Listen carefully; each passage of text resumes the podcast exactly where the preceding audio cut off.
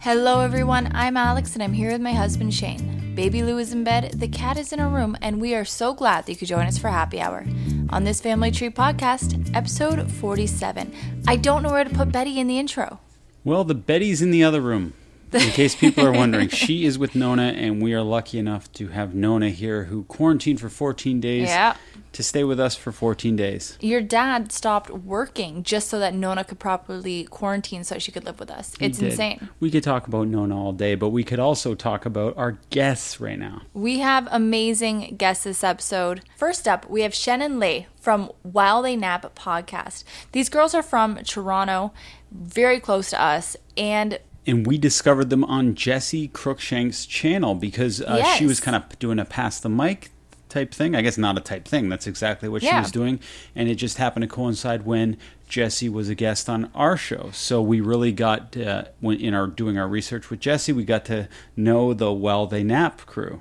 yeah, and they did such a great takeover of Jessi's account. So we were so thrilled to have them on ours. And they were so great on ours. We talk about what it's like to podcast, what it's like to podcast with a friend, and we get their perspective on what it's like to raise black children in this world in Canada. I know a lot of people in Canada, we think that we are different, maybe better than the US, but we do have a lot of issues here with systemic racism. And we talk to the girls about what it's like to raise black kids in this society and what we can do to always make sure that other kids feel that they are safe and loved within their own communities. And if you want to have a good laugh, uh, just listen to me ask about affirmative action. I can't find my words. I'm nervous. I'm stumbling. I am an idiot, but I'm trying to be less ignorant. And I think that's the least we can ask of us all. Yes, absolutely. And you know, if you're an idiot, at least you're an idiot who is learning and wanting to learn. I like to say I'm an idiot with heart. You are an idiot with heart. Thank you. That's exactly how I would describe you. Thank you. what a big heart you have. And Shane, our next guest after Wild Net podcast. Busy toddler.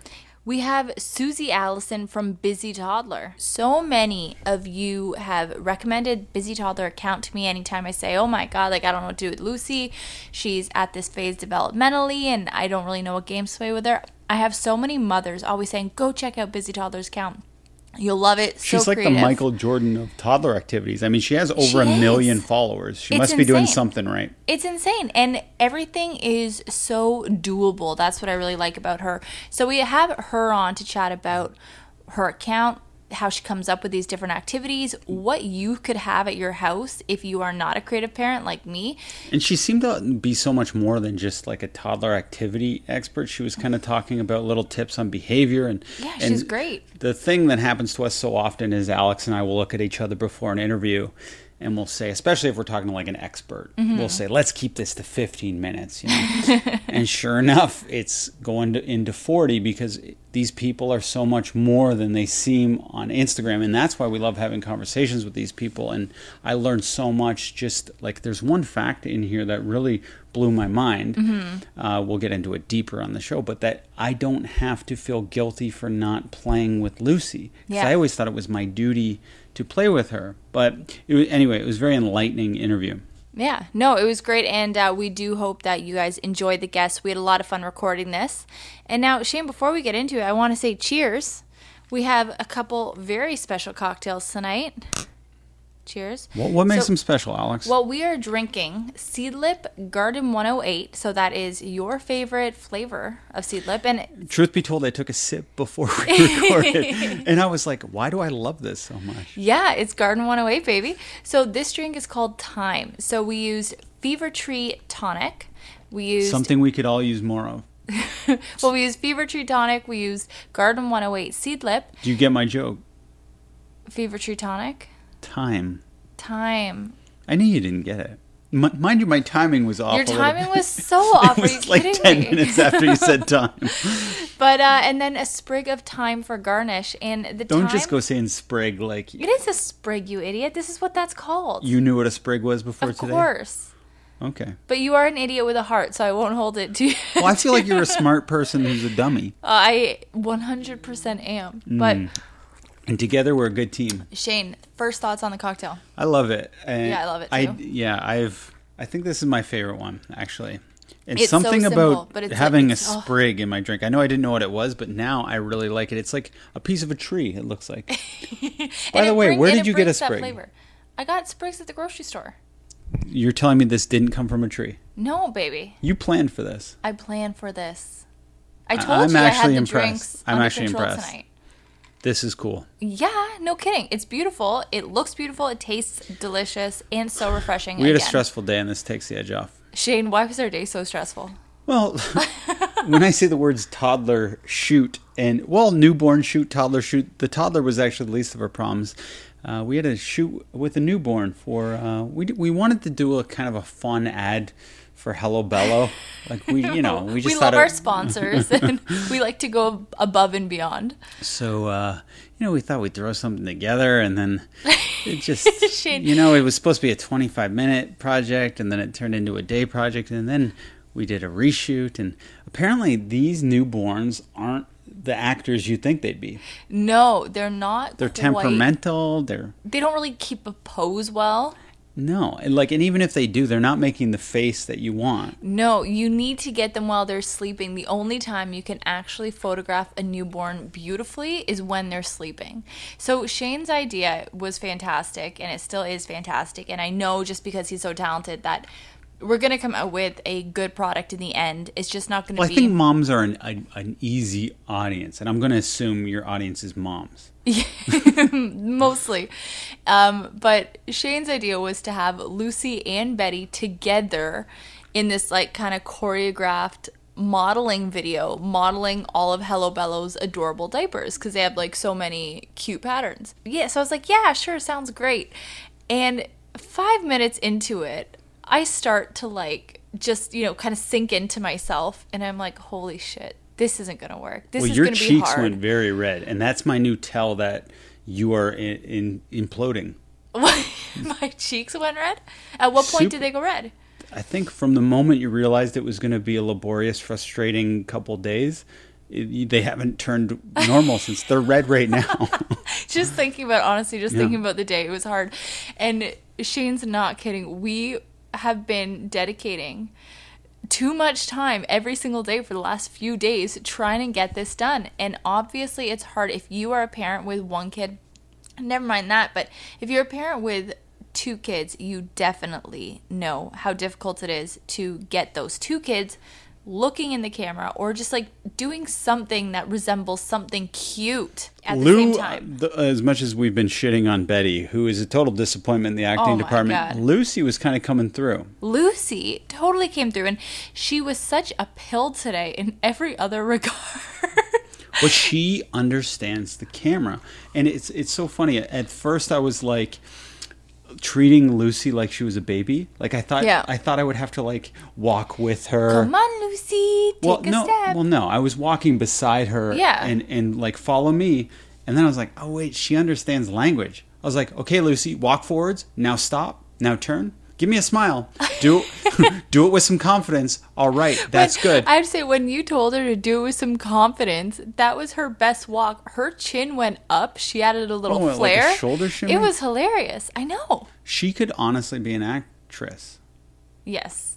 Not Although, joking. no, she she definitely could be. Although the child actor gig is something that I I definitely don't want to do unless it's like for our own family stuff. whatever. But, but like if it's her passion and she's good If at it. If it's her passion, yeah. Yeah. Well, I'll support any passion. yeah.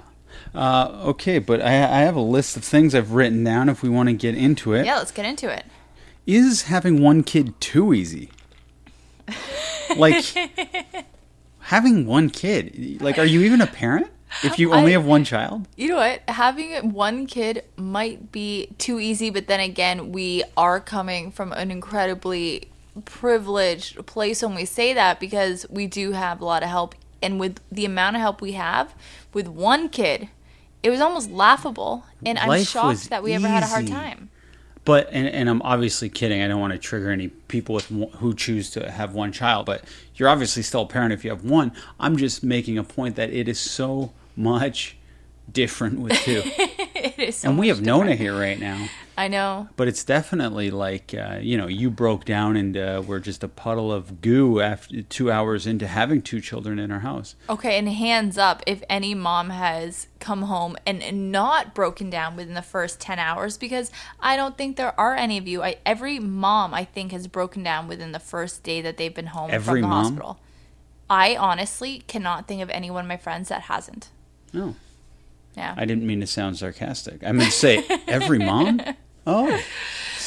Well, yeah. Well, I, I was just going to say I understand it more now because yeah, there's there was a moment today around dinner time where Lou was crying and Betty was crying, and Yeah. you just looked at me and you were like, "This is like a sitcom," yeah. and it really was a very frustrating. Well, Betty wouldn't it for two hours for a baby that hasn't cried at all in the past two weeks. Like she really, truly has not cried at all. It's been insane, and I've been so shocked. She bawled for two hours straight today. I can hear her crying right now in the other room with Nona. That's actually Nona breast. crying in the other room. She's watching Bridges of Madison County on her iPad.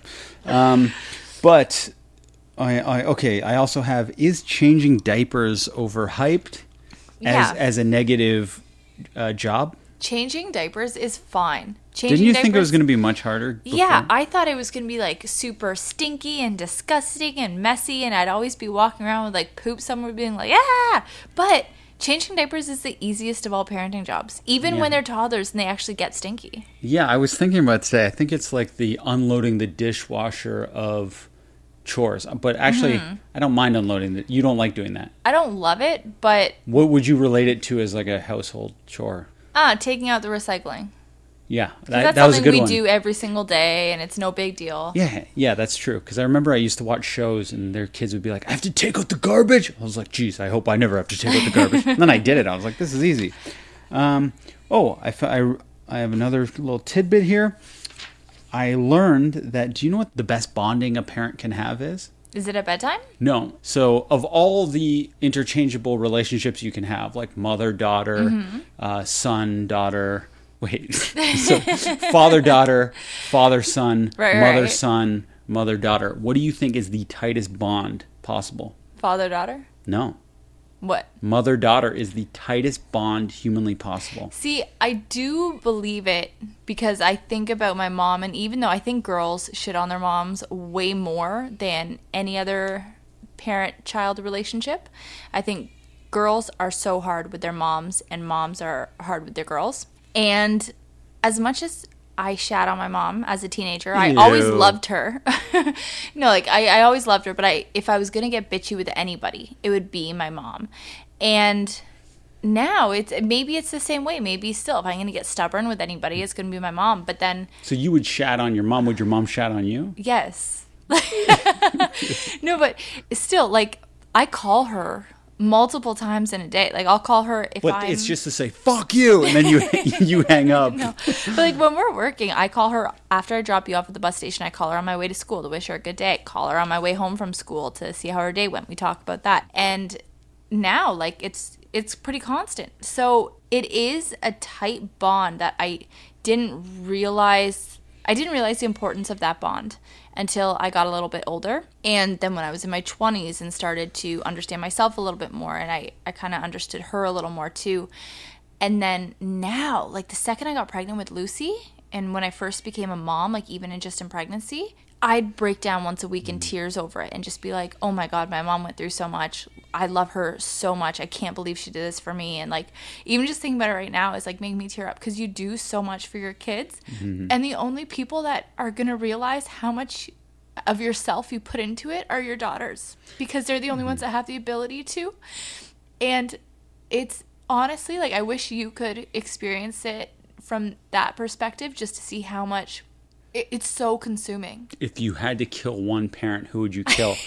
your mom or your dad? They'd both have to go at once. I'd have to line them up and just one gun through both their hearts. I couldn't just kill one. You have to then choose one. No way, not fair. And they listen to this podcast. I'll edit it out. Just whisper it in my ear. I don't know. They're both good for different things. Okay. Should um, I, I? I might have to get Betty. Okay. My bo- boobs are starting break? to leak. Yeah. Uh, Are you going to bring her? Are to you are you us? able to bring her in? I'll feed her while we podcast. Just, I'm just gonna leak. If, Okay, uh, Your Majesty. You let me know when you're ready to speak again. we're ready. Okay, we've been watching Amy Schumer's documentary series. We have been. That's been, I think, fascinating for both of us. So it's Amy Schumer's a three part documentary uh, about her pregnancy and preparing for a show and touring and everything throughout her pregnancy. And she suffered from hyperemesis gravidum, which is a disorder where you're vomiting so much and it doesn't just end at the end of your first trimester. I know what hyperemesis gravidum is. Don't insult me.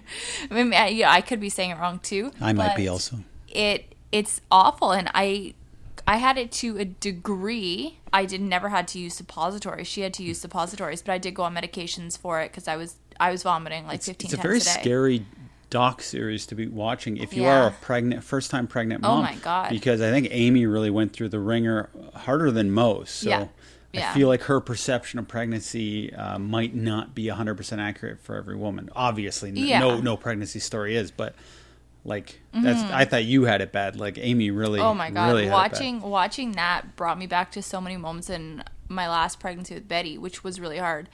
And oh god, Shane and I looked at each other at one point. We high fived the fact that we are done having kids, and I don't have to get pregnant anymore.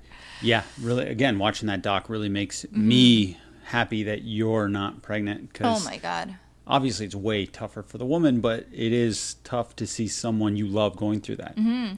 And one thing I want to ask you about in that documentary, it's really interesting. So, Amy Schumer's husband, Chris Fischer, he's a celebrity chef in Martha's Vineyard, and he gets diagnosed as an adult with autism spectrum disorder. ASD. Yeah. And Shane, as a guy who you are, you still have not been officially diagnosed, but both of us think that you do. Well, I've taken sev- ASD, I've taken are on the several tests, like official ish tests that said they were official. They probably were like not, but and, and then you didn't believe my test results. So, well, I, I didn't. When so you I had to take the test in front of you with you watching me tick off every answer. Look, when when you first said that you had that you thought that you were on the the spectrum, I was like, no way, and didn't really think of it. But then the more that I kind of sat with that and read into it and everything, and Mm-hmm. talked to you about it, and then talked to you with it kind of. Sorry, and then talk to you with you know something looking in my at brain. me through those glasses, yeah. Yeah. Um I, I really truly believe that you that you do and I do want you to get tested. I, I want you to get diagnosed. Yeah, but it just seems like it might be costly to go through it when we already we're already pretty sure that I have that. I was going to say suffer from it, but I'm not suffering. No. I feel like I'm thriving. Yeah. And I I like it. It makes me feel different in a way. And I've always wanted to be special and that's something that could be special about me. right? Now, here's this. What if we went to get you diagnosed and they said, okay, Shane, you don't have ASD, but you do have a narcissism disorder? well, what you think I'm I have a narcissism? No, I'm saying wanting you to be special and you like is different. Well, I don't know. I, I, I guess I'd be very disappointed if I'm just answering the question. But yeah, it, that being said, when you saw his name's Chris, Mm-hmm. when you saw Chris and any of his behavioral tendency, did you see any of him in me, Yeah, it, the or way did you picture me in inside of him? Um, well, I'm gonna start picturing him, but no, it's it, the way that I believe you present, you know, any possible ASD tendencies is different than Chris Fischer. Um, Do you know what reminded me the most of me what's though? that?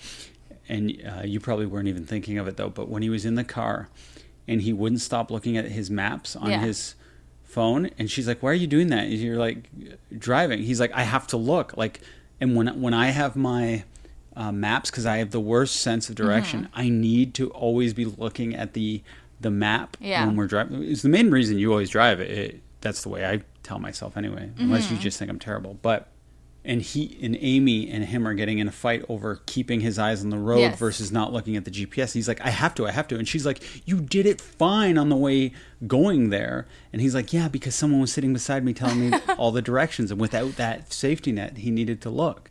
But that's exactly how I was. So. Yeah. No, I think that um, the way you guys both respond to different things, like Amy will say something to Chris, and he just won't have the standard response or emotional. I guess he, he won't have the standard emotional response that you'd expect somebody to have. And I think that you are similar to that in some ways as well. Not necessarily when I say something to you because you are you you're incredibly emotional, but maybe I think the way you say things to other people and you have an like a if you're asking me, you have an issue with like tone and understanding uh, how your tone sounds. You love uh, a lot of vocal uh, variation. Well, no, but a, here's uh, the thing. But here's the thing, Shane. It's like the expression on your face, the combined with your tone Mm. when you speak, not just to me, but like to, To lots, like me, Nona, What- your I mom? Tiff, your You- dad. You should see the way you talk to your mom. Anybody. Way, have you ever thing. seen the way you talk to your mom? I know. I, we've already gone over that. Okay. But I'm just saying, like, but you don't even realize that maybe your tone is off or that you sound incredibly serious or that like you're looking like you're staring death when it's time to get the brass through their tacks, bodies. it's like let's cut the civilities and get Nona her gin and soda. well, there's nona I could ask her right now. No, get out of here. But uh, yeah, no, well, that's fine. Ask Nona. Hey Nona. yes.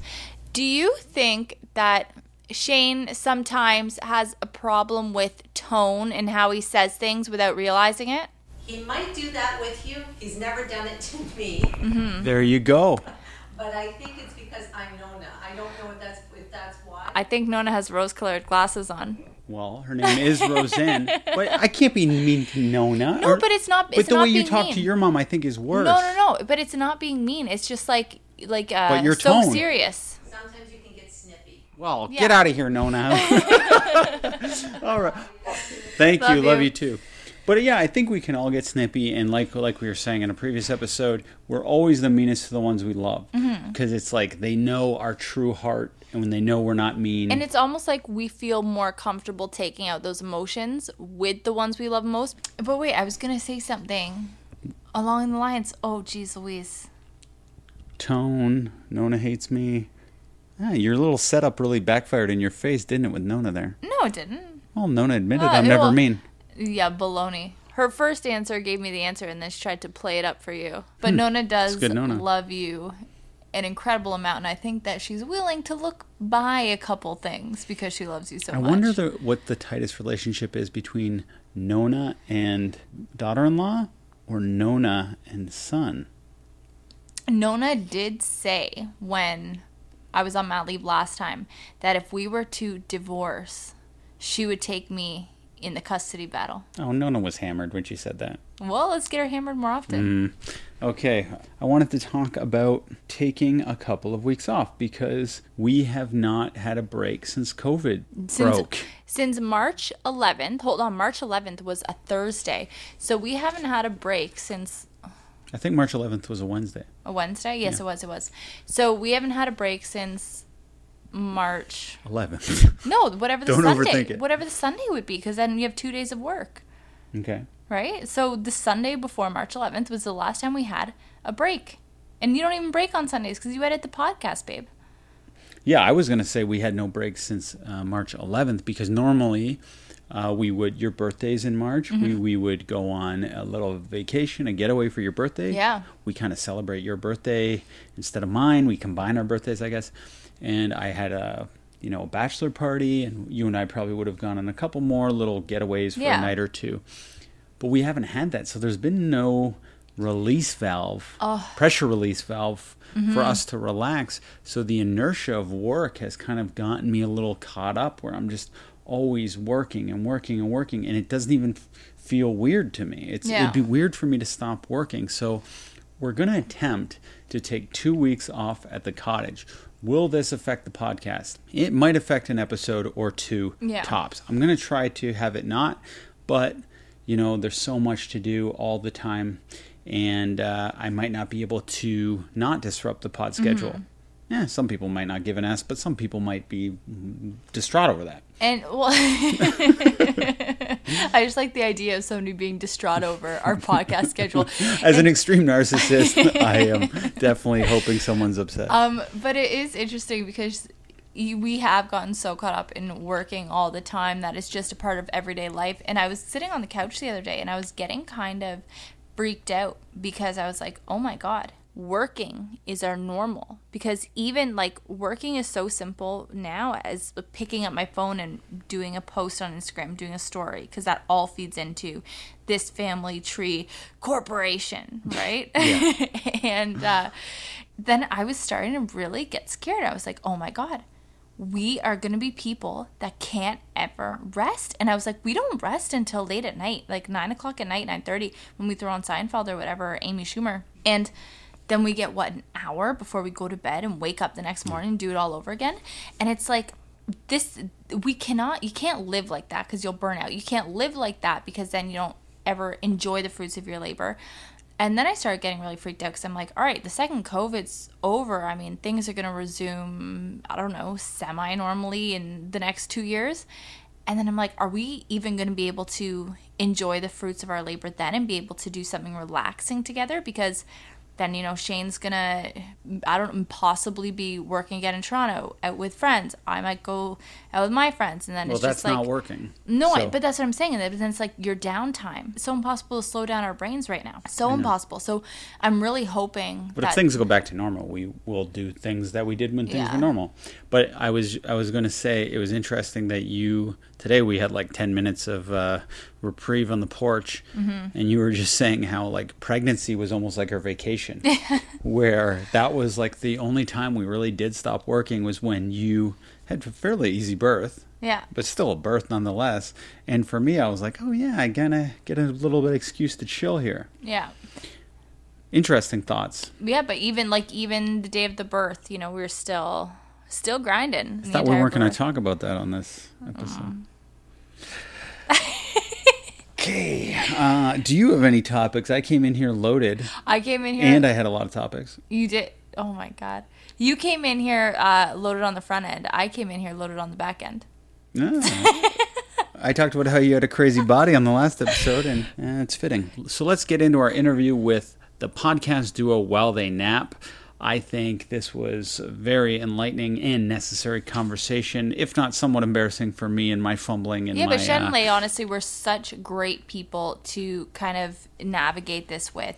Uh, they were so knowledgeable from not only their experience but from you know the what they've known all their lives and the work that they've done, and they were so kind because of course we shouldn't rely on people of color on black people to give us this knowledge. That and- being said, we kind of did here, and it oh, was yeah. like, but you know, they were open and willing to do it, and this is it's a little bit different because this is being broadcast, so this is Yeah. serves a bit of a higher purpose than a typical conversation. So I, I felt a little bit less stupid or guilty for that yeah, very reason. and what I loved is that they are both mothers, and I can relate to them on solely that. I feel like every mom can relate, at least on some level. And honestly, they're just moms like me. Like we're around Yeah. the same age, everything. So it was great to talk to them, and they were honestly just really helpful and great guides, kind of in this discussion. Our hope too is that in the future we can have black people, people of color on without that being a huge Yeah. part of the discussion. So let's take the Pepsi challenge here. In a year from now, let's see have we been inclusive? How do we are we still having people of color, black people, disabled people? Let's honestly see if we can do it, and I, and I think we can. And I don't want the whole conversation just to be about Why are you disabled? Why are you black?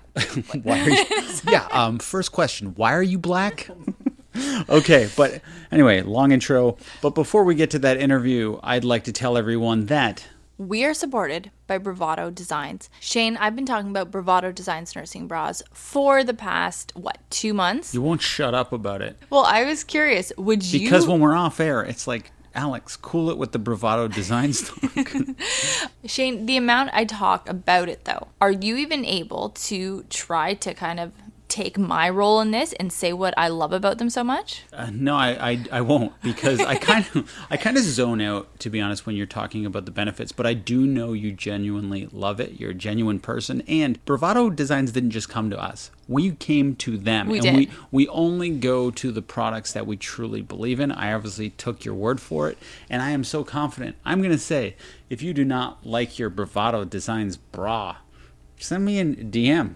I might even. Send you a Hey, DM. Hey, I might even. I'm not sure if this is legally binding, but we'll talk about it, and I'll uh, I'll refund the money. And if you do want to try out Bravado, if you haven't, or if you are a fan just like I am, you can go to bravadodesigns.com and use the promo code ThisFamilyTree20 for 20% off. Or if you're not a nursing mom and you just need a great, comfortable new bra for your collection, you can go to ca.bravadodesigns.com. Use this family tree 20 and then you can get 20% off any bra in their everyday collection. And that's for Canadians only, though. Canadians only. They have no clips, they don't detach, just regular bras, same comfort, and I can guarantee you guys will love them. There you have it, the Alex Cunningham guarantee. So go get those bras. But we are also supported by. By Hungry Buddha. Shane, when hunger strikes, what do you do? I used to go for a cookie, but now I go for a Hungry Buddha. Good answer. And I feel like I'm a better man for it. And I, I also like to admit I made a terrible mistake. I gave your dad way too many hungry Buddha bars. I know. I thought I was being generous, and I am obsessed with these bars. Seriously. Okay, so Shane gave my dad a couple. Well, he was supposed to give my dad a couple bars to try. Gave my dad like three handfuls, and uh, now we're running a little bit low. It's true. so, you know, you live, you learn, and then you order more Hungry Buddha bars. So, I love Hungry Buddha because they're real ingredients that provide sustained energy to fuel your mind and body. So, I need this obviously as a postpartum mom who is go, go, go all day and all night breastfeeding. They're sweetened with monk fruit and they taste amazing. We have them in three flavors we have chocolate chip, coconut cocoa, and espresso brownie. My favorite is chocolate chip. Shane, what's yours? I like the espresso brownie. I didn't It's think yummy. it would be my favorite, but it is. It's so yummy. And there's only one to two grams of sugar in each bar. They're made with nine grams of plant protein and all clean ingredients MCT oil for healthy fats, pea protein, sunflower seed butter, and monk fruit. And the exciting thing, if you want to use the promo code FamilyTree15, so not this family tree 15. not this family tree. family tree 15. Last week there wasn't a promo code. This week there is. So it, Score for everybody. it's activated now, and you get 15% off by using that off your Yes. Amazon order. So you can go to amazon.com or amazon.ca. So this is for American listeners and Canadian listeners. family tree 15. for 15% off Hungry Buddha keto bars. And believe me, you will love them. I second that, Alex. But let's get to that interview with While They Nap podcast. Hello. Hello. Hi there. Hello. How you doing? Good. How are you? so good. We have Leigh up here and then Shen. Oh, there you are. How's it going? I'm using my husband's computer, so So we met over the phone. Ladies, this is my husband, Shane, who is my podcast Hi, Shane. co-host. Hi there. And let's just get right into it. We have Shen and Lay who host While They Nap podcast. And we are from very close cities. So we're like basically neighbors in the GTA. And you girls started this podcast together. So what was the inception kind of behind starting While They Nap? so it kind of started when we were on maternity leave. I was a bit lonely and bored, We all are. and Aren't we? you know you you kind of run out of, of things to do after after a while. So uh, a mutual friend of ours kind of connected us hmm and uh, we started hanging out, going on mom dates. And Yeah. I really wanted to start a podcast, and I wasn't sure like what to talk about, who to do it with. And after I started hanging out with Lay for a little bit, I it, like it just dawned on me. I'm like, I should ask this girl that I go to the movies with all the time. Sounds like idea. In the past, I used to do YouTube a bit, and I didn't like it. It wasn't for me. I don't think it fit my personality. I'm not the vlogger type. yeah. I'm not really like into giving everyone like my deepest, darkest secrets and yeah. you know, bring people to the grocery store every single day. So I was like, you know what? I really love having that creative process. I love expressing myself, just not like that. So I just thought that I should try out podcasting. hmm And I thought it'd be a challenge for me because I'm not really a talkative person, but I figured, like, you know, I had a baby, I can do anything. No, for, she's so right because it's like we. I mean, Shan approached me with the idea, and I was very reluctant. I was like, I hate this. No, I'm not. I'm not interested. This is the worst. And I am very extroverted. So like it's really interesting because like despite how extroverted and like super personable I am, I was really reluctant about like just being like using that platform to share my ideas and Mhm. express opinions. But it was weird. Like the first episode that we recorded was so cathartic. Like Yeah. I was going through a really unique time. It was an interesting transition where my husband was working outside of the city, so I was home by myself with this new baby. And wow, like just being able to share that Mhm. and being able to have women respond was really really powerful. So I was really grateful. And that's it's funny because I know Shen said um, about how you know she's not into sharing her deepest darkest secrets, and you are a little more extroverted. Uh, We'll, kid. we'll edit my that out. Don't worry. We'll it's real. it. It's real life.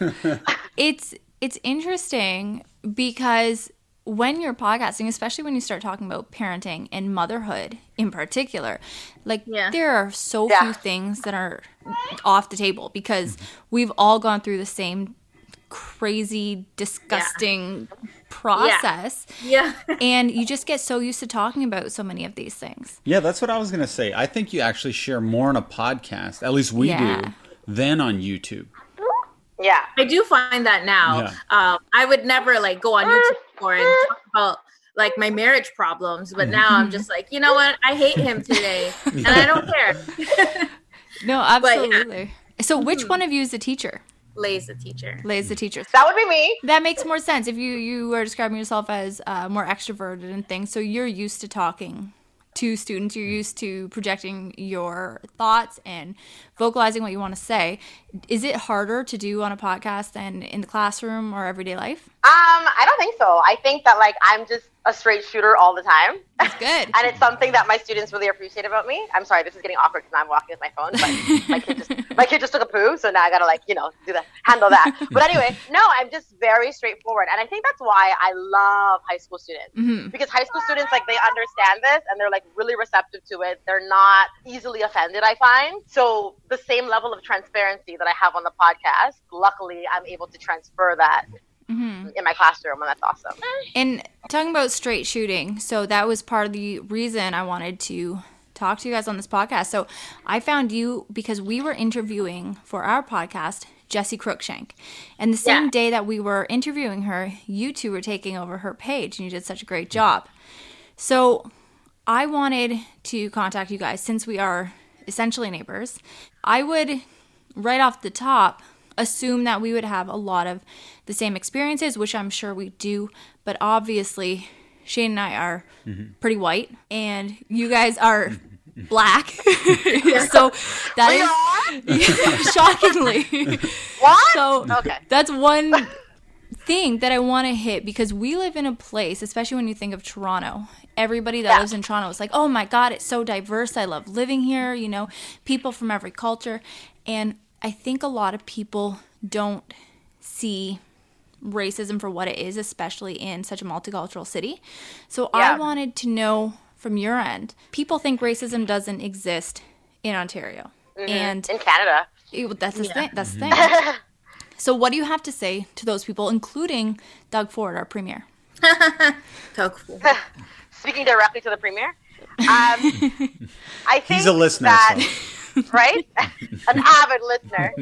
I think that um, not knowing that racism exists is a testament and is indicative of your privilege. Mm-hmm. And I know that people hate when people we use the word privilege, but it's true because I'm sure that Shen can relate and, and you know can agree with the fact that I've never had the ability to not know that racism was real. Yeah. Mm-hmm. I've never been blessed with the opportunity to just move through life as though like my color doesn't like you know it, it's not something that people see and mm-hmm. that ex- impacts my experience and my opportunities like i just know that so racism is very real mm-hmm. Is a sign that you might be racist that you don't think that racism exists? Um, I would say no. Thinking that racism is not real doesn't mean that you're racist. Right. It just means that you have privilege, right? Privilege. It means Okay. that you've never really had to think about race, and that's why you can afford to go through the world where you say things like "I don't see color" or "Everyone's the same," or you can say things that, um, taken on face value, seem seem seem innocent but are dangerous Yeah. because you need to see the fact that like I am black, so that way you can validate my experience as a black woman, right? So that way, when I when I share with you, you know, some of the things that are unique to blackness, it's not dismissed. It's Yeah. it's, it's, it's honored because that's who I am. Yeah. Do you have any anything to add to that, Shen? It is a unique experience growing up in Toronto because mm-hmm. we are so multicultural, but at the same time, as Lay said, it does be you do dance along a dangerous line saying that it is multicultural and we all share the same experience because we live mm-hmm. among so many different people. But at the end of the day, we do have to understand that even though we live in the same neighborhood, go to the same schools, shop at the same malls, we do live a different experience. Yeah, Very Yeah. true. I, I have to say, like when I was growing up, so I've talked about this before on our podcast. My high school was it was white and Assyrian, so like white and Middle Eastern, and Oh, so okay. I just thought everything was outside of like in Hamilton, white and Middle Eastern mainly, um, which obviously it is not. And I have to say that I didn't like I was friends with the black kids in my high school. I was friends with the Middle Eastern kids, oops, and the white kids, and I didn't ever think of myself as being privileged in high school. God, was I ever like incredibly privileged. Well, it's hard to notice it when you're in the privilege, right? Mm-hmm. And it wasn't until I started, like I am a high school teacher also, and it wasn't until I started coaching more and teaching, and I had to advocate for these kids that were not getting fair treatment that I realized, like, holy shit, you know, this is so different. Their experience is so different. This kid's not getting hired, even though they're perfect for the job, and I need to be a reference for them. And it's just so it's difficult to kind of come to terms with that. And so, as a teacher, I wanted to know too uh, from Yule, is there something that, like anything systemic in the way our education system is kind of created that you see happening every day that continues to kind of disenfranchise Black students? Oh, absolutely. Just to your, your something that you said about like you recognizing your privilege, privilege while you were in high school, or even outside of that. And I think the the challenge with the word privilege, particularly white privilege, is that for people like for non-affluent white people, white people who have really, you know, been, you know, grown up in poverty, have Mhm. experienced some level of like, you know, disenfranchisement, whether in whatever case, whether that be ableism, whatever it is privilege is tough because it's like no I, I i had this or i struggled with this but i think when we talk specifically about white privilege we're never discounting the fact that as a white person Mhm. you cannot potentially have a very tough life Yeah. Mhm. you might have really experienced some really tough some tough shit that like you Mhm. know that would break other people but what we are saying is that the oh like one of the things that made life really really hard for you was not your race Yeah. and i think that that's just like the important thing to clarify because i think sometimes people feel really defensive because they're like i worked for this or you don't know what i went through but that's the caveat right it's Yeah. that Mhm. your, your race didn't have anything to do with your disadvantage so that's that piece. But with the education system, absolutely, black students are disproportionately suspended, expelled, and reprimanded far more than their non-black peers. Even in the curriculum, the things that we teach. Again, it's like it's so everything is taught through a very a Eurocentric lens, right? The materials that we use don't elevate, they don't they don't they don't heighten, they don't celebrate black excellence. Yeah. If they if they make mention of blackness, it's in a way that isn't redemptive Mhm. it's you know with reference to slavery or to you know things that happen things that are very real and that even black people don't want to denounce Yeah. we're never going to deny the experiences of our ancestors Yeah. but we're so much more than that Absolutely. and i feel like it's very damaging to you know show only that picture to black kids and then be shocked when they feel like they can't that they can't achieve more yeah, no, that's that's fantastic. I think it's that. uh, there's that piece of it as well. And again, like even it's just it's, it's so many different levels. It's even in like you know hiring practices. Like Mhm. who do children see? Who can they? Are there are there black teachers? Are there black administrators? Yeah. I have two black teachers at my school that I'm teaching at too.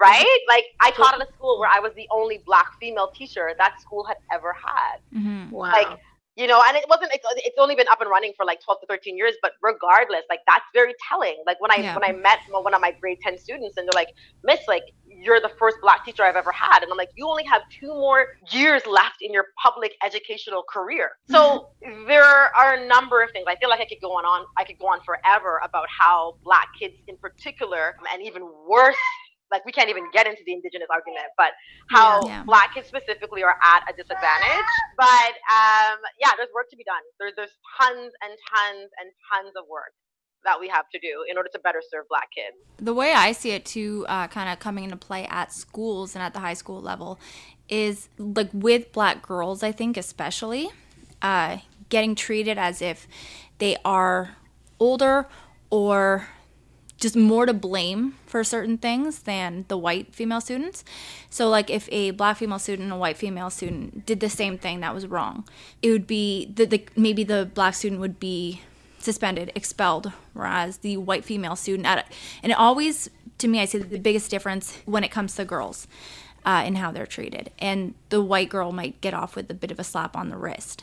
Is this something that you guys saw growing up in high school, or that you or your friends experienced? Um, I definitely experienced that in high school. I was a straight A student. I was in almost most committees. I my only qualm was I, I'm late. I was always late. I was always late for school in the morning, and I never got in trouble in my life really.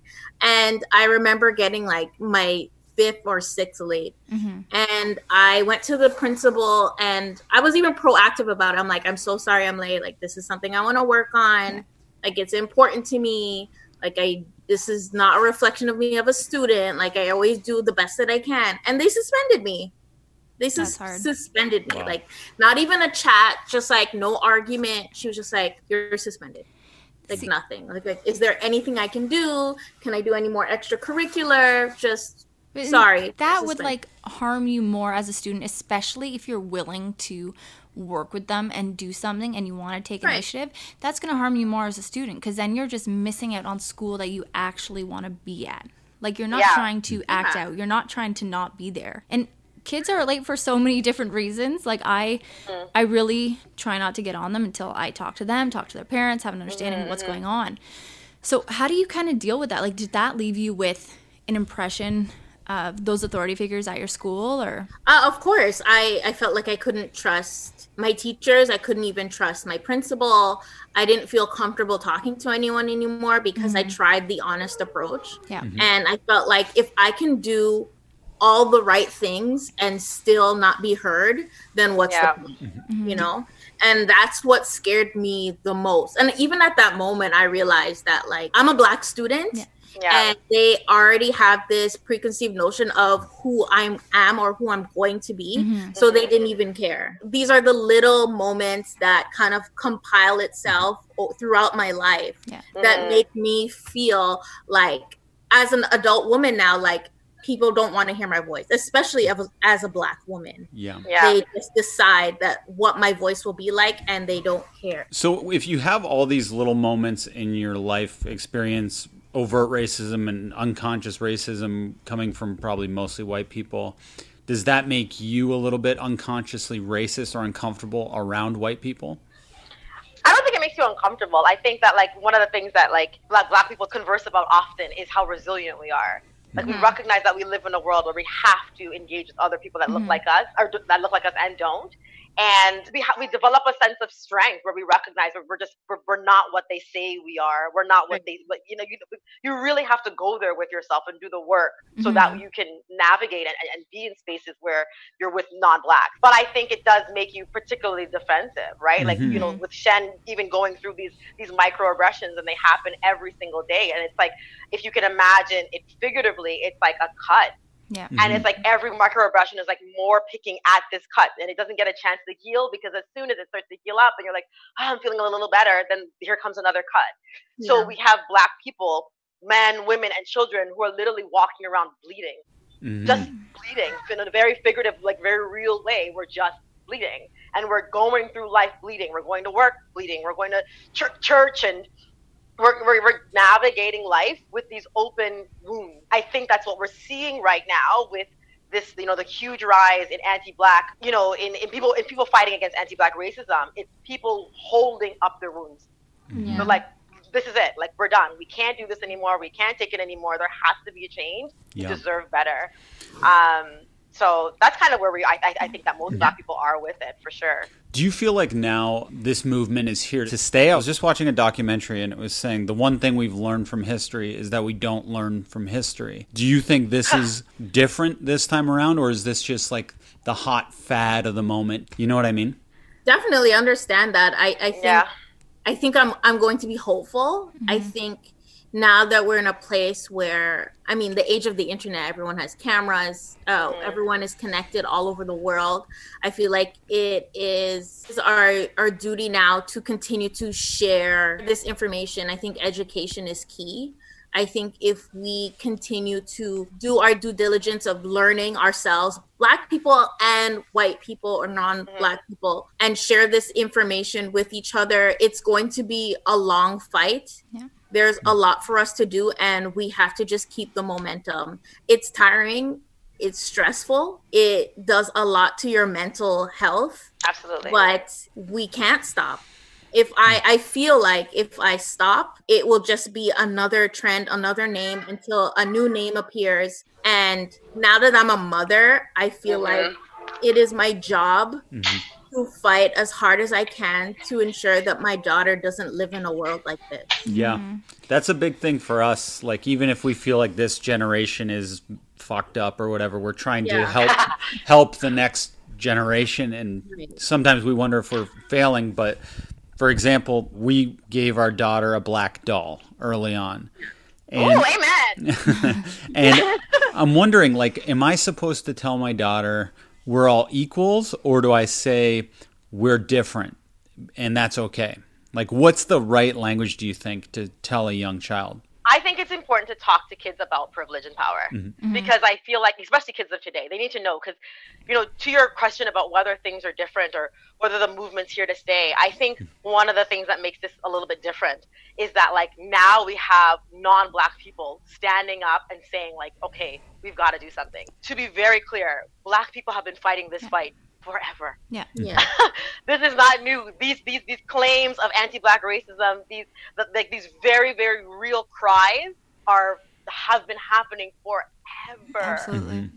So like now, the only thing that, that what's making it really different is that now we're having white voices, we're having you know Asian voices, we're having these other voices who are not speaking for, or you know, but rather they're allowing Black people to stand or to sit on their shoulders. They're saying, "I'm Mhm. using my platform, I'm using my privilege to give you the space to talk about what's real," and they're Mhm. recognizing that like this isn't a black and white issue, this isn't a you issue, this isn't a not me issue because I'm not racist. This is a humanity Yeah. issue. People should be able to move through the world and not be afraid that they're going to be killed, that the police is out to get them, that they can't get a job, that they can't move to a certain community. Mhm. People shouldn't be able to do that. People shouldn't have to do that. Mhm. People should be judged by their character. There are people who are not the kindest or, you know, like have, you know, characteristics or whatever traits that don't coincide with your beliefs or what have you, and you have the right to create distance from those people. But it Mhm. cannot be based on something so erroneous like race. Yeah It's just Mhm. ridiculous. Yeah. So I, I say to you, who with a, a you know a beautiful child who now you're exposing to like black dolls and maybe like you know music and whatever the case is, is acknowledge the fact that like this is a black doll with black skin Mhm. and black people in this country, you know, are they're no different than you and than you and me, Mhm. but they're often treated differently. Yeah. And we have to make sure that people know that they deserve to be treated the same Mhm. like there has to be space for that and yeah I, I don't think you're doing your daughter damage or you're exposing her too early to any discussion about race because you know shen and i are going to have to dis- have discussions about race soon Mhm. black kids are Mhm. having those discussions with their parents at very young ages so i don't think that non-black parents should be intimidated by dialoguing that way Yeah. with their kids Yeah, it's not even that I was intimidated. I was just wondering because Yeah. I, when I was young, my parents would tell me, "Oh, we're all equals," and Yeah, then I was yeah. like, "Oh, maybe that's the wrong messaging." Although their heart's in the right place, maybe it's Exactly. we're all different, and that's okay. And here's the disparity between certain races or whatever. Yeah, no, for Yeah. sure. Because the, the, the we're all equal motif is is, is damaging. Because then it's like, well, then racism doesn't exist. We're all equal. Exactly. You're And the then same, and it's like, mm. I, I have seen that argument too, especially living in Canada, brought to the indigenous population so Yeah. much, especially when people saying, "Oh, well, they don't pay taxes, they get free schooling, all this. How come they don't take advantage of it?" And it's like, well, look where these people are living. Look where they're starting off. Look what mm. their education systems are like, their healthcare systems Yeah. are like. Mm-hmm. And then you go to poor communities across the US and Canada, mm-hmm. and it's cyclical and it's so hard to get people out of that, not through any fault of their own. And just to kind of go along with what Shane was saying about kids, and I know late uh, you said that you guys are going to be having discussions with your kids soon about race, or you already have. What is it that? And sorry, I'm trying to word this properly because, like, racism is a white person problem, and it's ultimately up to us and other white people to figure out where we're going wrong. However, I, I do, and I am curious to know from your perspective what we can do as white people, as non black people of color, to make your kids know they're safe, accepted, loved in their communities, and make it easier on you as parents. Well, that's powerful. um, I missed half of that whole spiel. My computer froze. no, did it? yeah. It's all Um, good. No, it's good. I, I can start. And I think it's essentially it's like what can be done to make sure that like Win and Yara feel safe, feel loved, and that we don't have that, that, that we don't have the burden of having to you know have these really tough conversations with our kids. And you know, I think on the episode of our podcast where we talked about you know black moms and, and, and raising black kids, Mhm. one of the things that was stressed was teach your kids to love so that I don't have to teach my kid to fear Yeah. Mhm. You know like if you're teaching your kids that like it's important to love people and to be respectful and to know that being different is okay and that like you know you know people who like you know who wear religious headgear and that, that stuff is beautiful it's different it's unique like Mhm. teaching them like that there's beauty in things that even they may not be able to identify with but that there's beauty in it and it's worth honoring and worth loving will make our job a hell of a lot easier Mhm. because part of the when I say that like you know we're already having these race conversations, it's like we're not I'm not telling Yara per se that she's going to experience racism, but I am reminding her that she's beautiful. Yeah. I'm Yeah. reminding her Mhm. that her complexion is stunning. I'm Mhm. telling her that her hair is okay and she can be she's only 18 months. And even as I comb her hair, I'm like, wow, your hair is so pretty. Oh my gosh, your hair is so nice. Wow, these curls are so beautiful. They're so tight. Like I'm reinforcing in her what I feel like the world's going to tell her otherwise Yeah. Mhm. right and that so so in that way yes those conversations are happening so i think again if in non-black homes if parents are you know encouraging their kids to see beauty in their friends i think that will make our lives somewhat easier i'm not going to say like Yeah. Yeah. it won't take yeah it'll take it'll ease takes the a burden lot. a little bit what about you shen i think probably similar but It's similar. I, I was gonna refer that episode, um, and you used the same quote, but it is the same. It's like if you, if parents, non-black parents, have that conversation with their children, I think that would change even what we have to talk to our children about in the future. and then teaching allyship, right? And, Yeah. and and teaching their in the same way that like you know you're teaching your kids that like beauty is this, and it's like you're telling them to love and to be kind.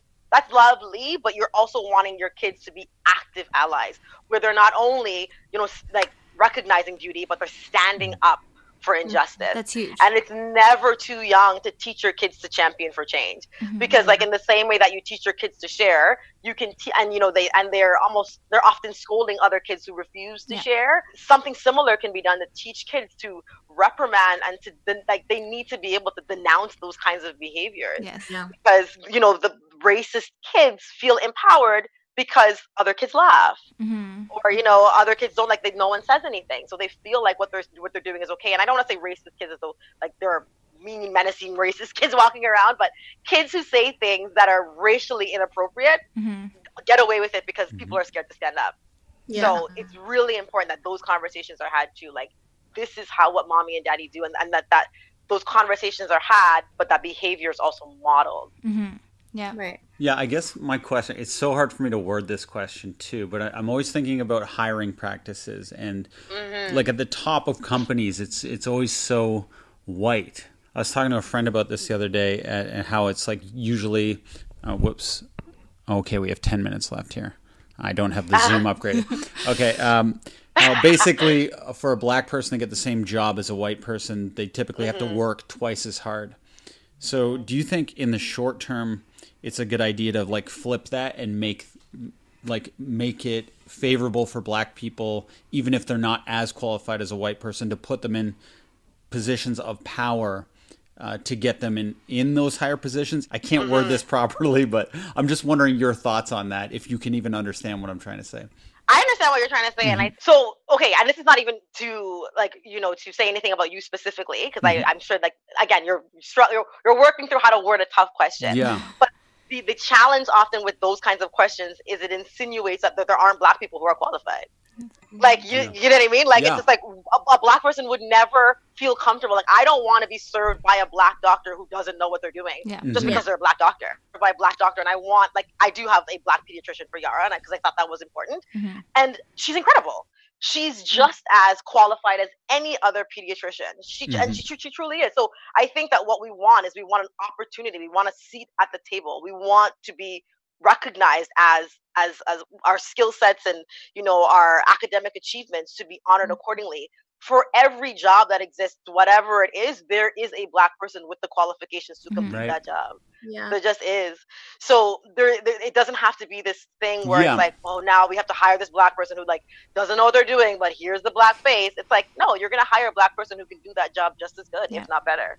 yeah. But but I Right. guess I guess mainly what I'm asking if there's two people, they both have the same qualifications, Yeah. we should go with the black people for now, right? To kind of even things up. Does that make sense? You know what I So, mean? uh, are you at, you're asking us if we believe in affirmative action? yes. Yeah, Yeah, I, I I didn't know. Yeah, I, I knew that. I just couldn't find that word. Yeah. We're learning. Yeah, We're yeah. learning. yeah.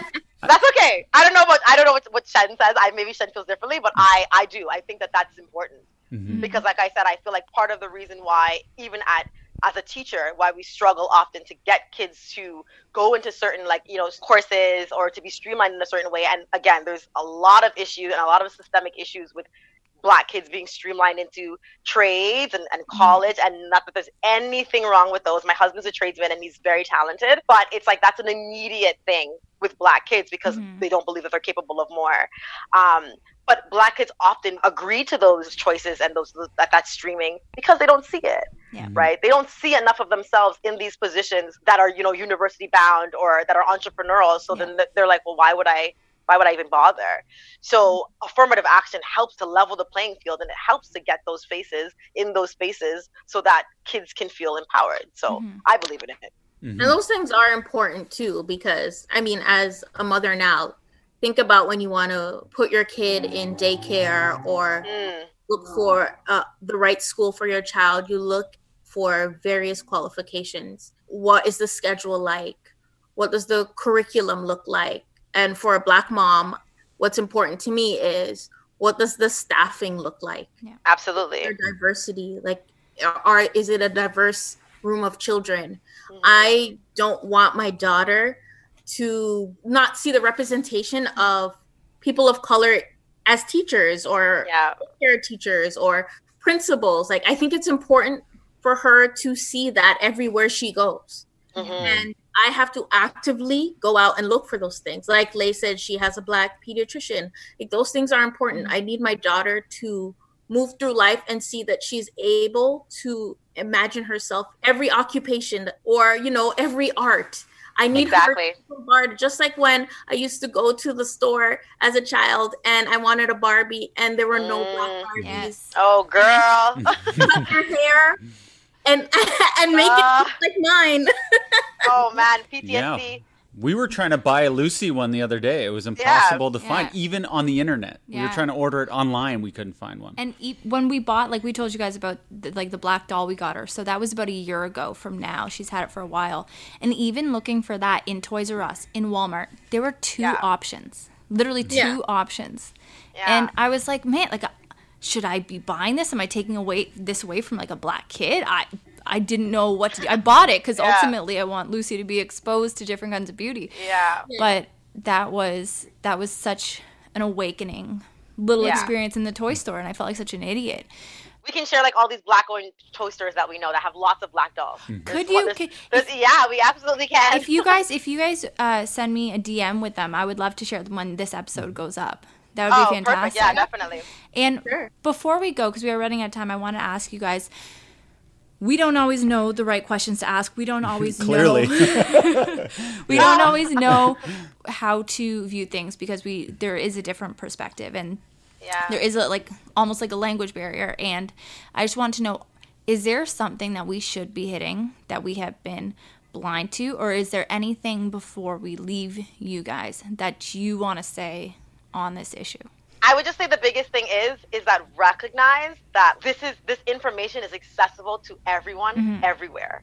Like you know, I, I I joked with my friend that there isn't like a DNA sample that like you know black people have to provide in order to get this like plethora of secret information that's exclusive to black. Like it doesn't exist. Mm-hmm. Like it's just we just go to the internet and we in the same way that you search everything if your daughter had a rash today you would go right to google and you would throw it and you would just describe it. And you would throw it in and you would read and you would you know compare and you would share. That's exactly what we're asking you to do with anti-black racism. Mhm. rather than you know saying to your black friends your black coworkers like what do i do? How do i how can i help? Like I, we appreciate the effort and like the, the, the tenacity there but even that in some ways is oppressive. Right. Yeah. because it's it's making the assumption that like okay like just tell me what to do and I'll do it. And it's like you got to have all the answers and you've got to help me through this. But what what is I think is more supportive is you know I read through this. I, I watched this documentary. I, I read this thing and I'm like this I'm just really I'm still a little bit confused by it. like you know have you heard of this? Or like does this make sense to you? Or mm-hmm. like that's better. Like show me that you've done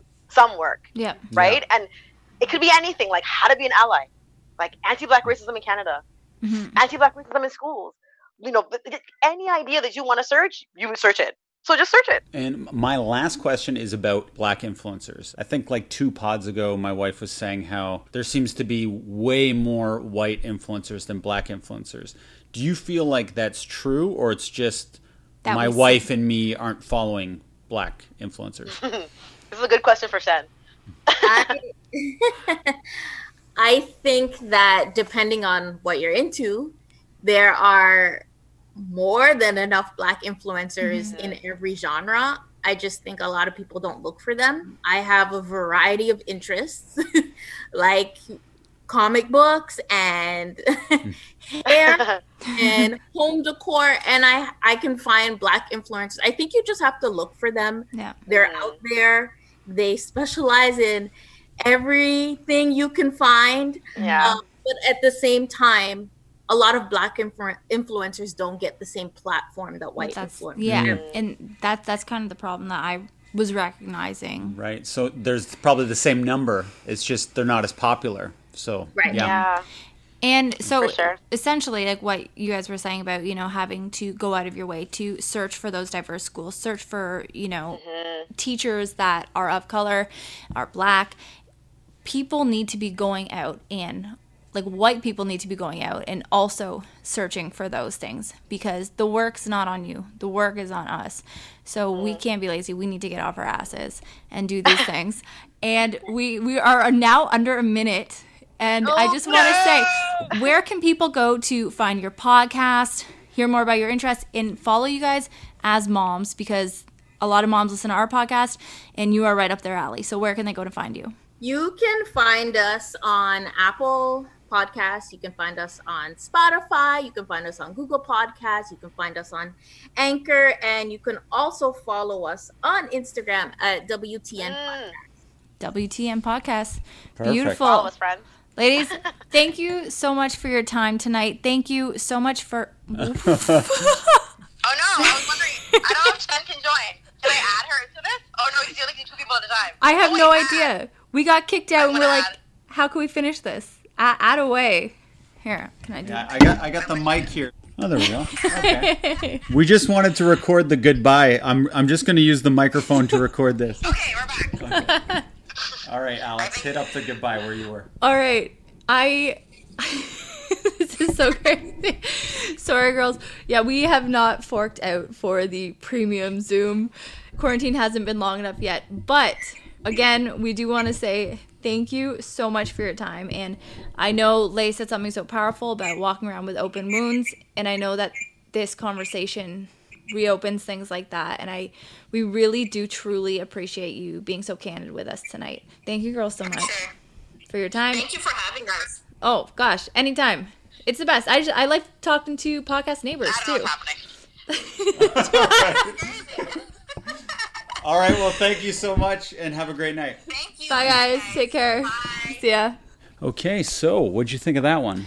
It, they were so great, honestly, and I knew that they would be. Uh, just talking to them, kind of leading up before the interview, we had a phone call just to get to know each other. They asked That's nerve wracking. Well, they asked. They asked. They said, "Hey, can we can we call you to just kind of touch base?" And I kind of shit my pants. I was like, "Oh my god! Like nobody's asked to do this before." So I was like, "Yeah, for sure." So we get on a call. I am terrified because you know they're buddies, and you know they're talking about you beforehand and after the phone call. But the second I was on with them, it was so easy. It was just like when they were on the podcast. They're so easy to talk to. They're like pals that you've known for a long time. And they were easy to have this difficult conversation with. So I really appreciated them and I appreciated how warm they were because it really helped. Uh, it really helped with that. Okay. Now, next up is the one, the only. We have Susie Allison from Busy Toddler. Yeah, I call her B- Busy Toddler. I guess she has a name. She has a name. Be, it'd be perfect for her business if her first name was Busy and her last name was Toddler. Well, that would be a little, t- Like, a little too on the nose. That's like Wes Anderson on the nose. what do you mean? like if her first name was Busy and her last name was Toddler, and she owned a company called Busy Toddler. Like Wes Anderson does that in his movies? No, but it just seems like something that he'd do, like something so like too quirky or something. Okay, let's get let's get to that interview with Susie Allison. from Busy Toddler. But first, I'd like to let everyone know through my wife that We are supported by Hello Bello. So this is the company that's been co-founded by parents Kristen Bell and Dax Shepard. It's an eco-friendly line that was created to eliminate the choice that so many parents face when it comes to what's best for their kids and what's best for their wallet. all of their products are amazing. They are amazing. I love their diapers, though, in particular, because putting them on, don't you just feel the quality and comfort? And I almost wish, I know I said this with the bras, but I almost wish I could wear the diapers. Don't they think, don't you think they'd be the most comfortable Shane, diapers? I am. You can vouch for me. Oh, you I are wearing a diaper I right now. currently am wearing a diaper. I am wearing an adult diaper, and I cannot tell you how badly I wish this was the Hello Bello child's diaper because, I mean, this one's giving me an itchy bum, and they are so soft when I put them on Lucy and Betty. And we just did a crazy photo shoot where, which we talked about at the top, but they're so cute. The designs and the, you're not that this is a huge thing to matter, but Lucy loves the designs. It is pretty cute asking her like what's on her diaper every day. She gets really excited for certain ones. Don't they update them? Uh, three times a year. Yeah, so that's yeah. very cool. So you can get kind of like seasonal patterns and everything. What I love about Hello Bello is plant based. It's hypoallergenic. Could you eat the diapers? I wouldn't suggest it. No, not when they're used. no, I wasn't. I wasn't even thinking that. Okay. I don't think you can eat them, Okay. And I wouldn't try. But they are amazing diapers, and they're made of a mix, as I said, of plant-based materials and then thoughtfully chosen traditional materials in order to deliver you that super absorbent leak protection and give your kids a comfy and soft fit and feel. So, Shane, have we had any blowouts since using Hello Bello? What's a blowout? Like when a kid poops through their diaper. Oh, no, we haven't. I know. That's a great point. That is a great point. Oh, so never thought of that. Yeah, with our first with Lucy before Hello Bello, we had that all the time. I know. I know. And like when she was a newborn like Betty and we haven't had any with Betty yet. So it's been really amazing. You can get Hello Bello diapers at hellobello.ca and if you like to shop in store, you can get them in store as well. So visit the store locator on hellobello.ca, enter your postal code, and they'll let you know the store nearest you that sells them. However, we highly recommend you get your diapers from hellobello.ca because Just then for your first purchase, because you're getting 30% off. exactly. This is not an audible typo. I actually said 30% off. So using the promo code thisfamilytree30 at checkout, you can get 30% off your first diaper bundle. That's huge. We want you to take advantage of this. So go do it. Get a bundle. But this is for Canadians only. It is, And I know sometimes, yeah, sometimes you you win some, you lose some. If you're in the states, I'm sorry, but you know, talk to maybe your uh, Canadian. If you're in Buffalo, maybe drive over to Canada. Heck yeah. So worth it. We got we got the cheap dollar and the 30% off. So use this family tree 30 for 30% off and say hello to organic ingredients. and goodbye to all the bad stuff. But we are also supported by Seedlip, the world's first distilled non alcoholic spirit. That is something fascinating that they can even do that. I didn't know that non alcoholic spirits existed until we well, tried. they didn't exist. Well, as I'm saying, until we ran into Seedlip at a bar a few months ago. Seedlip is crafted without alcohol or sugar or calories, and they solve the dilemma of what to drink when you're not drinking. And if you're like I was and thought, oh, this is going to be probably not for me, you may be wrong because now it's definitely for me. And I can't even believe I'm saying this right now. I prefer this to genuine alcohol, especially as a parent, especially as a new dad who needs to sleep. I wake up so clear headed, mm-hmm. but I feel relaxed while I'm drinking it in the same way I did when I was actually drinking alcohol. Yeah, so if you do listen to our podcast regularly, you know that Shane and I start off our podcast with a Seedlip cocktail. So tonight we made one called Time. Super delicious, super refreshing, and honestly, the second I took a sip, I just kind of felt my whole body like exhale and just totally calm down. It was a really great feeling, and I feel like a cool like guy when I'm drinking, like because because we do put a little bit more uh, more effort into making the drinks. Yes. and something makes me feel suave. Well, the cocktails themselves are suave. They're not just like any fruity beverage that you get, you know, when you're not drinking, whether it's through pregnancy or Or sober those October. crappy sugary mocktails. Yeah. Oh my gosh. So you can actually go to seedlipdrinks.com or .ca and they'll give you recipes to these beautifully designed cocktails that different Uh, bartenders mixologists. that different mixologists have made all over the world using Seedlip and they are incredibly sophisticated, incredibly tasty and will make you feel like you are not missing out on anything except the bad decisions. Alex is just throwing audibles out here, and I like it. I'm not complaining. Yeah, you're right. I have made some bad decisions under the influence, but never under Seedlip. Never under Seedlip, only good stuff. So how do people get Seedlip? Let's cut to the chase here. You can go to seedlipdrinks.com or .ca, follow Seedlip Social on Instagram, and you can find more ways to enjoy it. They have three flavors, which I'm hoping you guys will love. They have the Grove 42, Spice 94, and Garden 108. Shane, quickly tell me your favorite. The Garden 108. Yeah, it's delicious. Let us know. We would be more than happy to see what kind of drinks you guys can come up with. But let's get on to that interview with Susie Allison, of. busy toddler. That's right. Hi. Hi. Susie, I'm so sorry for being late. Our Zoom was not working. Don't worry about it. I'm just, you know, sitting here having a little mom vacation by myself, so I'm fine.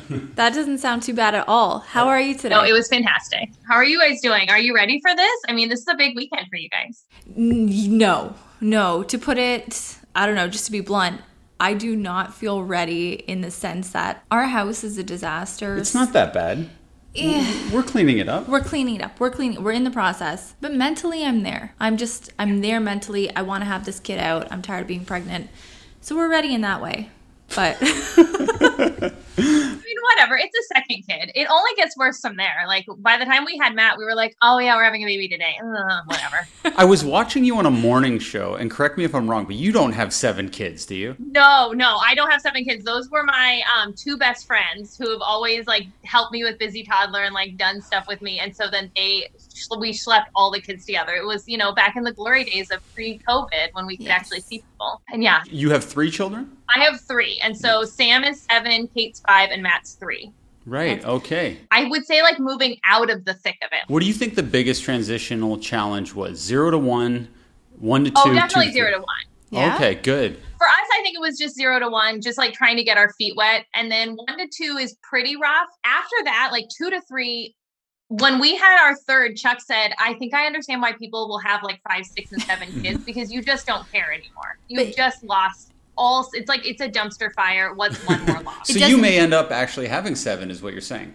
No, we stopped at three. Three was a good number. I had to have three C sections, and I was just, that was done for my body. Yeah. By the time we had our third, I was 33 when I had Matt. And I just like three C sections in three years. They were all huge, like 11 pound children. And I was like, Whoa. That's Wow. my nightmare. That is my nightmare. Well, not even Yeah. C-sectioning one of those, but just dealing with an Yeah. 11 pound weight in your gut. it was, it was huge. It was just like this, like heavy, like unbelievably heaviness. Yeah. You know, whenever my friends like will have kids now, and by the time they get to like three months old, they're about 11 pounds, and I always hold them like against my belly, and I'm like, yeah, that feels right. So, honestly, no wonder why you are the woman behind Busy Toddler because that being outnumbered by kids is something Oh, that yeah. I could not do. Like, we're getting a snip after this Yeah. Mm-hmm. one. And you're, I love what you say on your page, just making it to nap time, one activity Yeah. at a time. And especially during quarantine, that's how I have felt every single day. It's been so hard. 100%. So you focus everything around play-based learning, and I just wanted to Yeah. get to the importance of that. Definitely. I mean, so for me, I was a teacher. That was my background. So that's where I came from was this idea of, well, how do we help children? How do we help them learn the best? Mm-hmm. And the more I researched and the more I looked into it, the more I thought about the kids that I had in my class, it was those moments of hands on when they could take the learning and they're putting it in their hands and they're doing with it rather than those times of them just sitting at a desk and you're lecturing them, kind of the what we would think of traditional school looking like. And so I wanted to translate that into a home setting. It came about when I had a 20 month old and a newborn and I was drowning and I was like I I have to find a better way to be a better parent in the mornings to Sam because I was so exhausted and I was so drained Mm-hmm. and I realized I kind of had two choices. I could go down this one path where Daniel Tiger was raising him, which is where things started, and that was fine. Yeah. But I realized, okay, Mother Tiger is either going to raise him, or I've got to find a way to kind of reconnect with my little buddy because Yeah. I, I really missed having Of this like little friend that I had had this great twenty months. We had a great twenty months, and then Yeah. this you know other kid came along. intruder. She turned out to be great, so it's fine. that worked out, but. I just really missed connecting with him. And Yeah. so the mornings were where we were struggling the most. And I thought, I, I want him to be learning more than the TV. I want to mm-hmm. be playing with him. And so I'm going to start doing these little activities with him, just Mhm. tiny little setups to give us something to do. It, it'll pass the time, it'll help us make it to nap time. And so I would put Kate down for her morning nap, that kind of like mid morning, newborny kind of nap. And then instead of putting Sam on the TV, which is what I had been Mhm. doing, and that was fine at the Yeah. time, but I was ready to come out of that.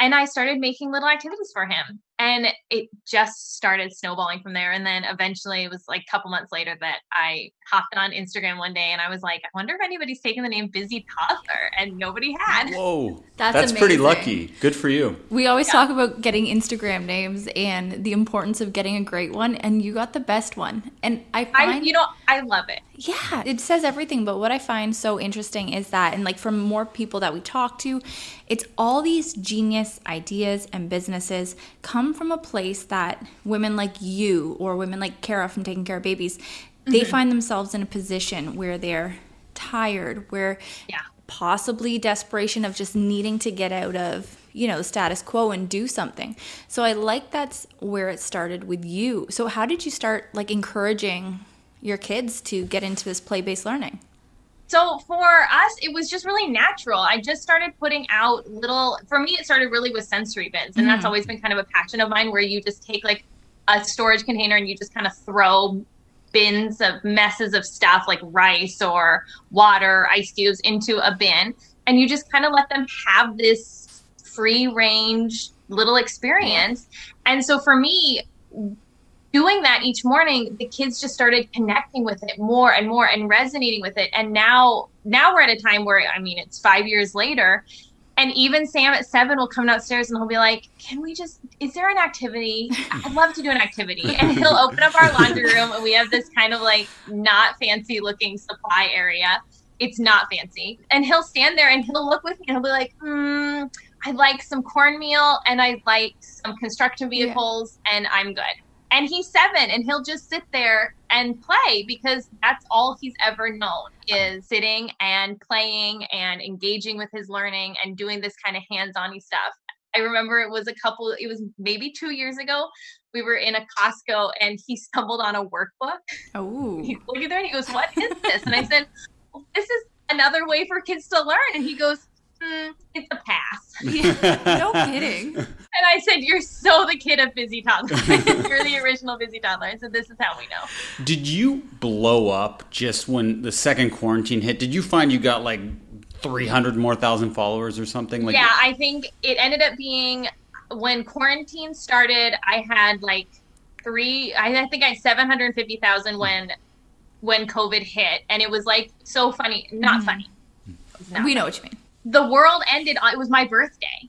And we had all these kind of plans for my birthday and i had things i was going to do on instagram and how i was going to celebrate. And the night before my birthday was when school got canceled around here. We knew the kids were coming home. Suddenly what had been this very i'm in seattle so Mhm. we were in that first wave. And i'm in this position where i'm going i'm watching everything collapse in front of us. And i'm thinking to myself i'm in a really unique position where i'm set up to, Mhm. to have my kids come back home and to receive them back in the home and to keep working with them here but i'm about it like Mhm. there's a whole lot of parents that are about to be thrown into a job that they didn't Yeah. sign up for you know being a stay-at-home parent is a really difficult job Mhm. and it's very different than being a working parent and i working parents is a very hard job and very difficult job and to suddenly be thrown into kind of a combo role Yeah. or a role where we're trying to do this weird hybrid and also be a teacher to your child and and i could see within like 12 hours watching the news and watching my friends online and things like that and i was like the world is collapsing Yeah. these systems that we've set in place that some of us you know going to work have set in place for years and we depend on daycare or we depend on grandma coming over or the school system and i watched them all start collapsing and that all happened on my birthday Mhm. and i immediately was like i kind of just had to shift my mindset on the, the activities i was sharing and trying to think from a standpoint of we can't go to michael's anymore and we can't go to hobby lobby and amazon is running out of these supplies Yeah. so we've got to start using what we've got and so on that day i had about i think the beginning of that week i had 750000 i gained 50000 that week so by my birthday i hit 800 and then a month later i hit a million wow good That's birthday amazing. gift right Congrats. there it was a and it's been it's been a very odd time ever since then just Yeah. trying to help so many parents navigate this idea of making it through nap time and then i started joking with my community that we're now we're making it through school closure one activity at a time and just trying to pivot from this position where i am busy toddler and toddlers will always be my passion. And you know going back to like that was a great name to pick. Um, i'm running out of toddlers. But that there's this idea that now we've my whole mission has always been i'm going to help parents with their children that are at home. Mhm. and now the breadth of age group of children at home spans up into our elementary kids. Yeah. right. And so trying to be able to connect back with families who have those older kids. Hmm that was became a really crucial pivot point for me to try to say i'm going to help with the toddlers. I need to help with preschool kids. But then there's also this group of kids that are seven eight nine ten that are suddenly thrown at home with a toddler sibling or with a Mhm. preschool sibling. And now you have parents who are trying to work they're trying to teach and they're trying to manage a multi-age family. And so that's kind of where this shift has been over the last couple months Well, that's what I wanted to ask you about actually, because we have a two-year-old, Mm-hmm. and I don't want to seem like I'm terribly irresponsible here, but we've been putting Lou in front of the TV during this time Hey, just because Mm-hmm. I'm to. working. Yeah. Yeah, So I'm working and kind of keeping one eye on her and trying to keep an eye on my work Mm-hmm. also. So with the busy toddler, are most of your activities involving the the parent has to be necessarily directly involved, or is there some good ones where I can be kind of working on my laptop and kind of like instead of the TV, she has another busy activity. Yeah, there are. And I always call those sittervising activities. That's always been this idea I've had that the holy grail of parenting should be sitting to supervise them. Mhm. This is what I want from my world. I want to sit Yeah. with my coffee Me too. or now sit with my laptop and work and be able to just supervise from a seated position. yes. is basically what we're doing when we're working parents. So for me, that always meant creating these activities that had a long lifespan for the child and that the child could start. We kind of in my like world of activities, we call this an invitation to play. Where you're setting up for the child this invitation to start using their mind, their brain, their hands, and to start their play. And you're basically creating a catalyst for their play. So in my house, this is most often done in a sensory bin where I'll take that bin and I'll fill it with rice and I'll put in some supplies. And I've set up a little bit of an invitation for them to go play with something Mhm. else. And I always joke with my third born, it's an invitation to not reattach his umbilical cord to me, is often what it is. That would be his dream and I can set it down next to where I'm working and they're engaged and they're playing and they're doing this really significant work inside of themselves. Mhm. And all I need to be doing is sitting there and making sure that, you know, they're safe and Yeah. nobody's choking and that things are going as well as we can expect. And then what ends up happening with this kind of invitation to play is that then the child they get so locked into this world of their own imagination and their own creativity and their own play that then Mhm. it just starts to translate into okay, well, you know, mom put this in. I'm going to go grab my paw patrol and brought my paw patrol in and I I got to go upstairs and get this horse cuz the horse would want to eat the rice. And now they're bringing other toys in. And what started as a really simple activity and a really simple sensory bin has now grown into this hour long play marathon Yeah. because I basically invited them into this world of play. Right. Uh, I was doing a little bit of research before this interview, and you were speaking on asking your kids more complicated questions. And I kind of, Yeah. I'm always asking Lou the dumbest questions possible because I think I'm underestimating her intelligence a little bit. So, for example, if she has an apple, I'll be like, "Is that an apple?" Yeah. Is that uh, is that red? Yeah. And then I'm like, okay, I'm I'm out of questions here. But you were kind of talking about introducing more complex questions because maybe toddlers are smarter than we give them credit for. Oh yeah, they're hundred percent smarter than we give them credit for. I think toddlers are to me one of the most like underappreciated group of people and learners. And it's not from a position where we need to like set them down at a desk and like, oh, we're gonna start mm-hmm. handwriting and oh, I'm gonna teach my two year old read. It's it's not that. It's that we can open up these child this child to what I always say, let's give them in early childhood experience and exposure. Let's give them these experiences and let's give them exposure to really complicated and complex learning. It is so much more than these very basic yes no mm-hmm. questions Yeah. that we often end up asking what color is that? You know mm. instead of looking at an apple we can say why is it round? Yeah. what could i do with that apple? What could you do with the apple there was this great study done years ago where they asked a group of kids what could they do with a paperclip, and as the kids got older they had less ideas for what to do with that paper clip That's I was just gonna say I have no idea why an apple's round, and I was like, if Lucy could tell me that, that would be amazing. Well, and it's not so much that she can tell you why it's round, Yeah. but she'll come up with ideas and Right. theories and hypothesis on why it's round. And she's going to make predictions and she's going to start creating and she's going to start evaluating and explaining. And that's what we want learning to look like in the Mhm. early years. In the early years, we often get really focused on what I always call the party trick skills, which are things like your toddler can do the ABCs. Well, Mhm. that's just memorizing some symbols. Like, Yeah. that's cool. It's cool. Like, no, don't get me wrong. It's really cool that they can do that but it's really no different than memorizing princesses Yeah. or dinosaur names. It's just they're memorizing names of an object. And I always say it's you know it's a lot like animal names. Mhm. We see a cow, we say moo, we see an M, we say mm.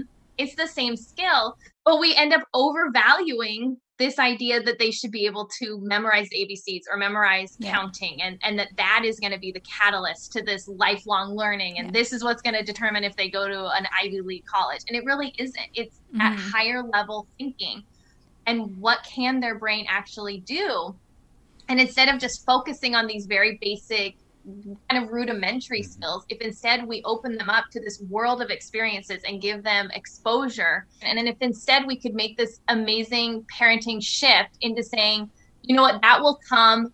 That's actually pretty basic. It's kind of low level on the thinking Mhm. skills. And instead i'm going to really hyper focus on my child being a thinker on them evaluating the world on them interpreting the world on, on them creating things and imagining things and holding things in their hand those are the skills that are going to translate actually later in life to them being a better learner Yes. when we yeah Sorry, I'm that excites me no because you're here no, um, so I, I'm in education as well. I teach high school, and what I see missing from so many students is the fact that they do not have critical thinking skills. they don't and you're trying that's to teach what we're it. building Yeah, and Yes. I, I think it's so great to start, you know, fostering that kind of learning when they're young, and then continuing to encourage it as they get older.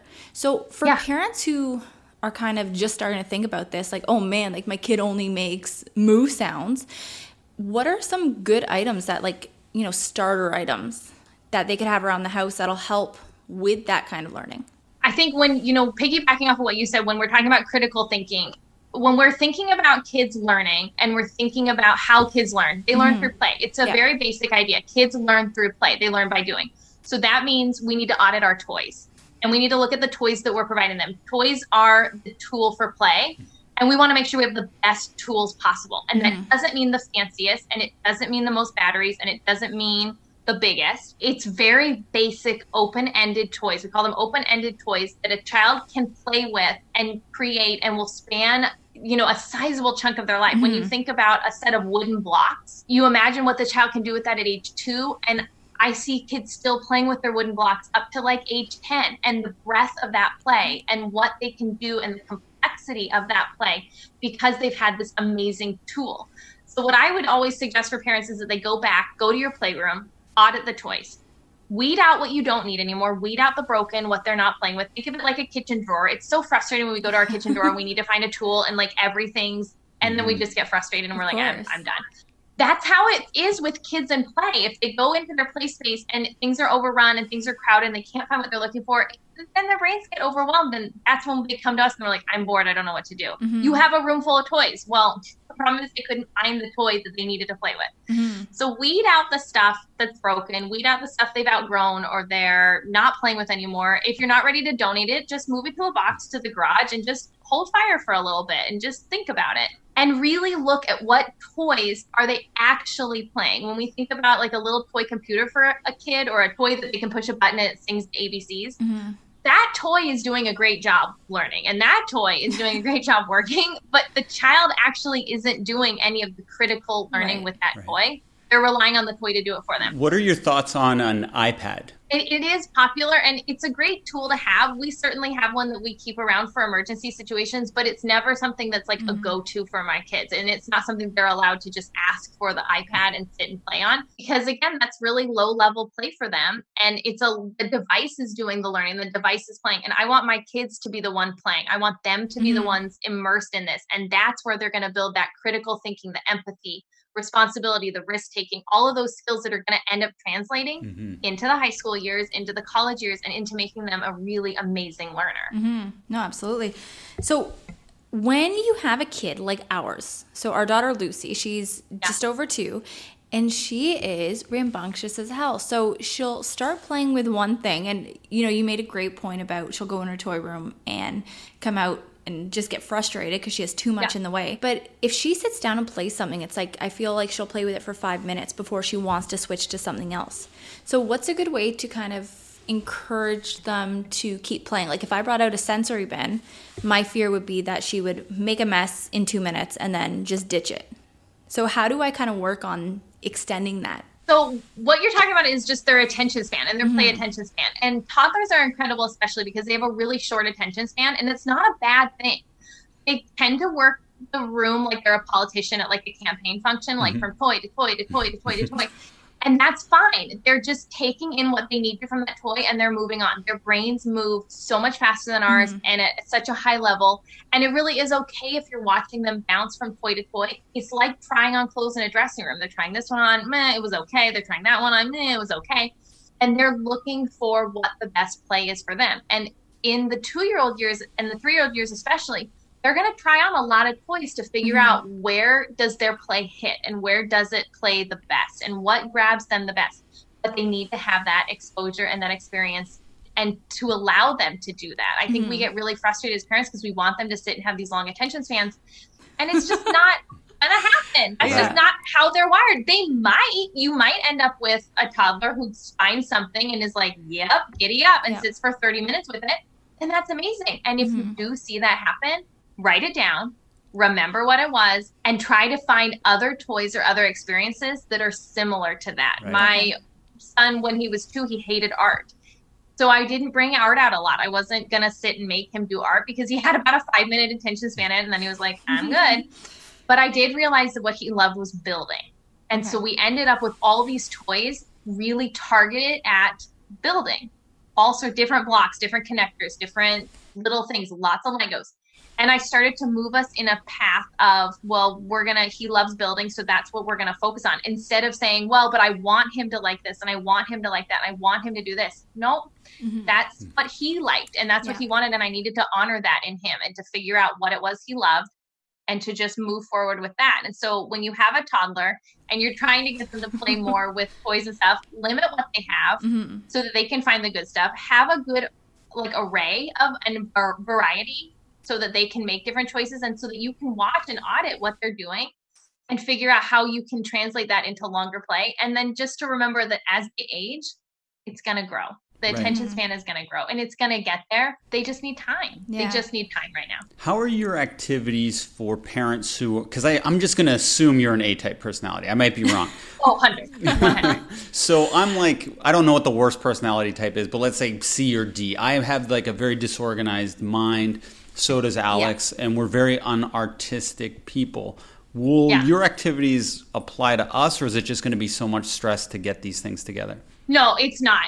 Most of my activities use what you have around your house, and I Right. don't ask people to buy a lot of supplies. When I start a Busy Toddler, I had a 25 month old when I opened it. I had a five month old, and I didn't have this chance to like, oh, I'm going to drive to Hobby Lobby, I'm going to go to Michael's, I'm going to spend $100, dollars I'm going to mm-hmm. spend an hour prepping it, and then maybe my kid will play with it for 37 seconds. That's not. I can't do that. That's not going to happen. And I'm not. I'm not a crafty artistic person.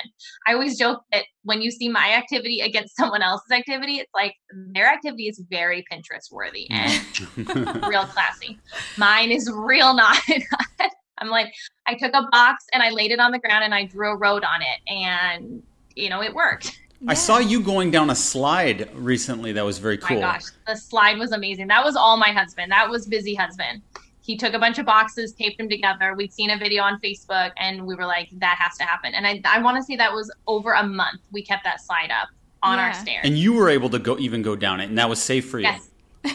So it's even fun for parents. This busy toddler. is. Yeah. Well, you know, and, and like going back to this idea of like, you know, the, the box road, which is one of my kids' most favorite activities. And all I do is I take an Amazon box, I cut it open flat, I take a marker, I draw the worst looking road. I'm not an mm-hmm. artist. And I set their blocks, I set their magnetic tiles, and I set their little animals, and I'm like, go at it, people.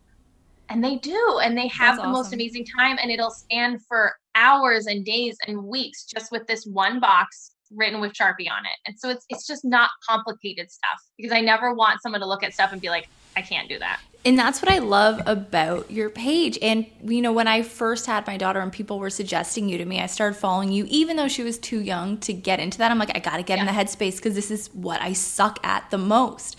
And early in this pregnancy, when I was so, so sick, I did Lego baths almost the every single day. They saved my life. I'd be puking in the toilet and Mm-hmm. Lucy would be playing with all her blocks in the bathtub. It was amazing and honestly, it like it saved my sanity. So I love that those things are so accessible. Yeah, that's what I always wanted. I always wanted it to be accessible and I always wanted parents to be able to look at it and be like, I can do this right now Mhm. and not have to think, oh, I need to run to the store to get that or we don't have that. I always want it to be you can do this on the fly. You can run, you can put your kid in the bath, you can dump in the Legos and you can go puke in the toilet and everything. yeah, put that on your uh, website. yeah, this is my testimonial. but I know you. Every toddler is different, obviously, as you said, and some Right. people are going to be attracted to certain activities and some aren't. But that being said, what is one universal activity that you find works for almost every toddler? the popsicle bath. It's the holy Mm-hmm. grail. It's the popsicle bath.